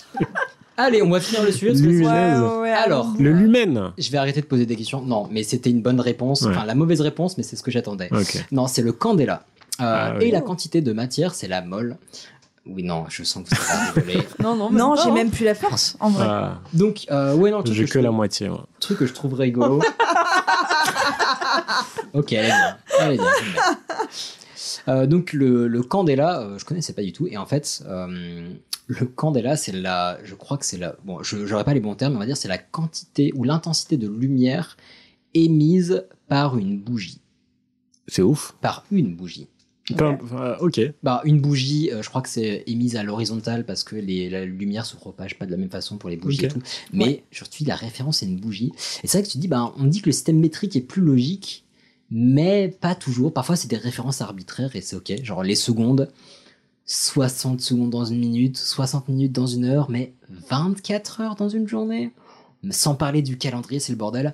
Mais au final, le plus important, c'est pas forcément le point d'origine de la mesure, parce que bon bah c'était très louable avec le mec, euh, le mec avec le maître, et franchement ça fonctionne. Mais là, ce qui est important pour les minutes, les secondes et le calendrier, c'est que tout le monde utilise le même. Ouais, Voilà. Genre, euh, si une minute c'est le temps qu'il faut pour cuire un œuf, on s'en fout du moment que tout le monde fait pareil. Carrément. Ça roule. Et donc pour finir, j'ai parlé rapidement du système impérial, très très rapidement. Euh, vraiment parce que ça m'a beaucoup trop fait rire. Enfin, je trouve ça tellement bête. Euh, combien il y a de pays, selon vous, qui utilisent le système impérial? De, de manière officielle J'aurais dit 3. Euh, bah, pour moi, enfin, de pays, Ouais. bah, moi, je dirais qu'il y a tous les pays du Commonwealth. Une estimation. Ah, j'en sais rien. Franchement, je sais pas. Entre, Au total, moi, je dirais. entre 2 et 40. Ouais, non, mais je sais pas, au total, je dirais 15. Ok. Ouais, non, je dirais moins, on va dire 7. Commonwealth, Ok. ils sont Et plus. ben, une c'était trois. centaine. Ouais. Mm.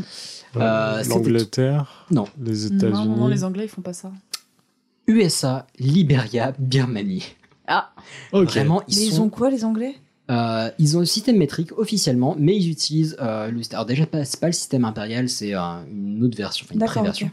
parce que les États-Unis se sont dit non, on garde pas l'impérial, on fait le nôtre. Bon. Euh, mais non, en fait, ils ont officiellement le système métrique, mais effectivement, d'usage, ils vont beaucoup utiliser Eh d'autres oui, ils systèmes font chier avec leurs panneaux. dont a découlé l'impérial. Mais effectivement, oui, tu as raison. Ce qui est rigolo, entre guillemets, c'est que pour des, genre, des distances courtes, ils vont utiliser le système métrique. Pour des distances longues, ils vont utiliser le miles. Hmm. Sur les autoroutes, les machins, tu vas avoir des trucs. Ah, mais c'est Ouais, horrible. complètement. Ouais, non, c'est Horrible. T'y comprends que dalle, moi, je trouve, quand tu es là-bas. Mm.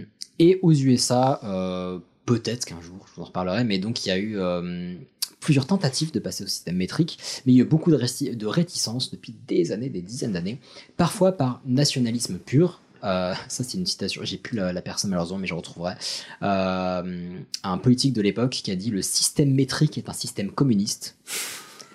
Ouais, écoute, hein, c'est même un peu islamiste, c'est tout Ouais, ce que tu veux. c'est hein. islamo-gauchiste même. Mm, Voilà. ouais. Parfois pour des raisons de coût, ce qui est euh, là logique, c'est que bah, pour changer le système de mesure de tout un putain de pays, il faut tout changer. Non, mais tu très cher. Les, euh, les livres, les unités, enfin les, les échelles, les choses, rien. tout. Couper tous les pouces et tout. voilà. Euh, mais donc au final, euh, peut-être que ça arrivera. Ça fait son chemin petit à petit. Il y a eu, d'ent- il y a eu des tentatives, il y a eu des, des autoroutes avec des panneaux en kilomètres, mais bon, pour l'instant toujours pas. Peut-être que ça arrivera, mais en tout cas, dites-vous que si tout le monde dans le monde entier, sauf les États-Unis, le Liberia et la Birmanie, mesure en mètres, et ben c'est grâce à la Révolution française. Ça, c'est cocorico. Voilà, ce sera tout pour moi. Oh là là, joli. Ah, c'était cool, franchement Ouais, super ouais. intéressant et je pensais pas du tout que on- ça vient de d'ici quoi. Bah moi non plus, je trouve ça. Mais surtout, genre moi je me dis, tête, la liste de doléances après la Révolution, on veut un système. Bah oui. Ils font, Ah. Quand ils mettent ça en place, la révolution, elle est quand même déjà bien, bien avancée. Donc, euh, Ah, si. Ah, ils non, en sont plus, ils en sont plus au niveau des, ils en sont plus au niveau des négociations. Ils sont au niveau de comment est-ce qu'on construit notre monde meilleur, je pense. Alors oui, mais attends, faut que je retrouve. Euh, ta, ta, ta, ta, ta. Je crois que ça a été. Bon, faut que je regarde. Là, j'ai pas le, j'ai pas le bon truc. Parce que 1595, c'est la décision Ouais, d'utiliser ouais. le mètre. Ils ont dû en parler avant. Donc ouais. Hmm. Et euh, si je dis pas de bêtises, je crois que euh, je crois que c'est ça. Euh, je vous ça pour le coup, je peux vous retrouver le document. Euh, je crois qu'il y a vraiment des, des très vieux textes où tu as dans la liste des revendications. Faut- je vérifie juste après et je vous tiens au courant sur les réseaux sociaux. Avec grand plaisir. Euh, mais voilà, je trouve ça assez ouf et, euh, et puis ouais, que ça a été pensé direct pour être un truc international et tout. Tu te dis putain, Mm, mm. on a enfin réussi un truc. Le Minitel, ça a pas marché. Le TGV, ça a pas L'aérotrain non plus. L'aérotrain s'est fait niquer. Et là, boum Non, mais c'est ouf, c'est dément. C'est dingue. Mm. Voilà, donc moi je trouve ça rigolo. En tout cas, ça m'a fait plaisir de passer cet C'était un épisode épisode avec vous. De. Dieu. J'ai passé un très très bon moment. Compliqué vers la fin sur Ah, la question. bah oui, ouais. on Ça sera pique. content de dormir. Je ouais. pense que dans environ 16 minutes, je dors. Ouais, ouais, désolé, on, est, on, a, on a fait deux épisodes là, on est. Ouais. Mm. Mais en tout cas, on espère que ça vous aurait fait plaisir, nous c'est un plaisir. Merci encore Marion de t'être Bah. Merci. D'avoir passé 72 heures avec nous. Et puis, bah, on espère qu'on vous croisera au Paris, euh, Paris Podcast Festival. Aussi, Oh, peut-être. hein. Ouais, au Paris Podcast Festival. on y sera aussi, sûrement au bar. euh, Au. Culture Fest organisé par Manon Bril, on a trop hâte d'y être. On Ouais. y sera euh, à 16h pour enregistrer un épisode avec un invité surprise. Ouais. Et puis bah, d'ici là, euh, on se voit très bientôt. Prenez soin de vous, prenez soin les uns et les unes des autres. Et à la prochaine. machin. Bisous. Ciao. Ciao. Et maintenant, qu'est-ce qu'on fout? Mais dis-tu nos conneries je lui dise d'aller se faire enculer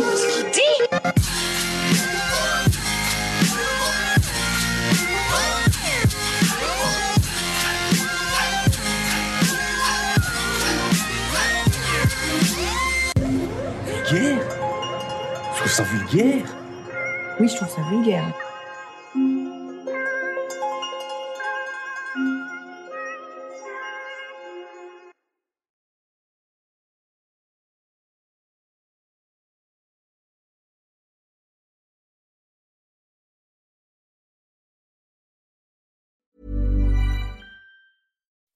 When you make decisions for your company, you look for the no-brainers. If you have a lot of mailing to do, stamps.com is the ultimate no-brainer. Use the stamps.com mobile app to mail everything you need to keep your business running with up to 89% off USPS and UPS. Make the same no-brainer decision as over 1 million other businesses with stamps.com. Use code PROGRAM for a special offer. That's stamps.com, code PROGRAM.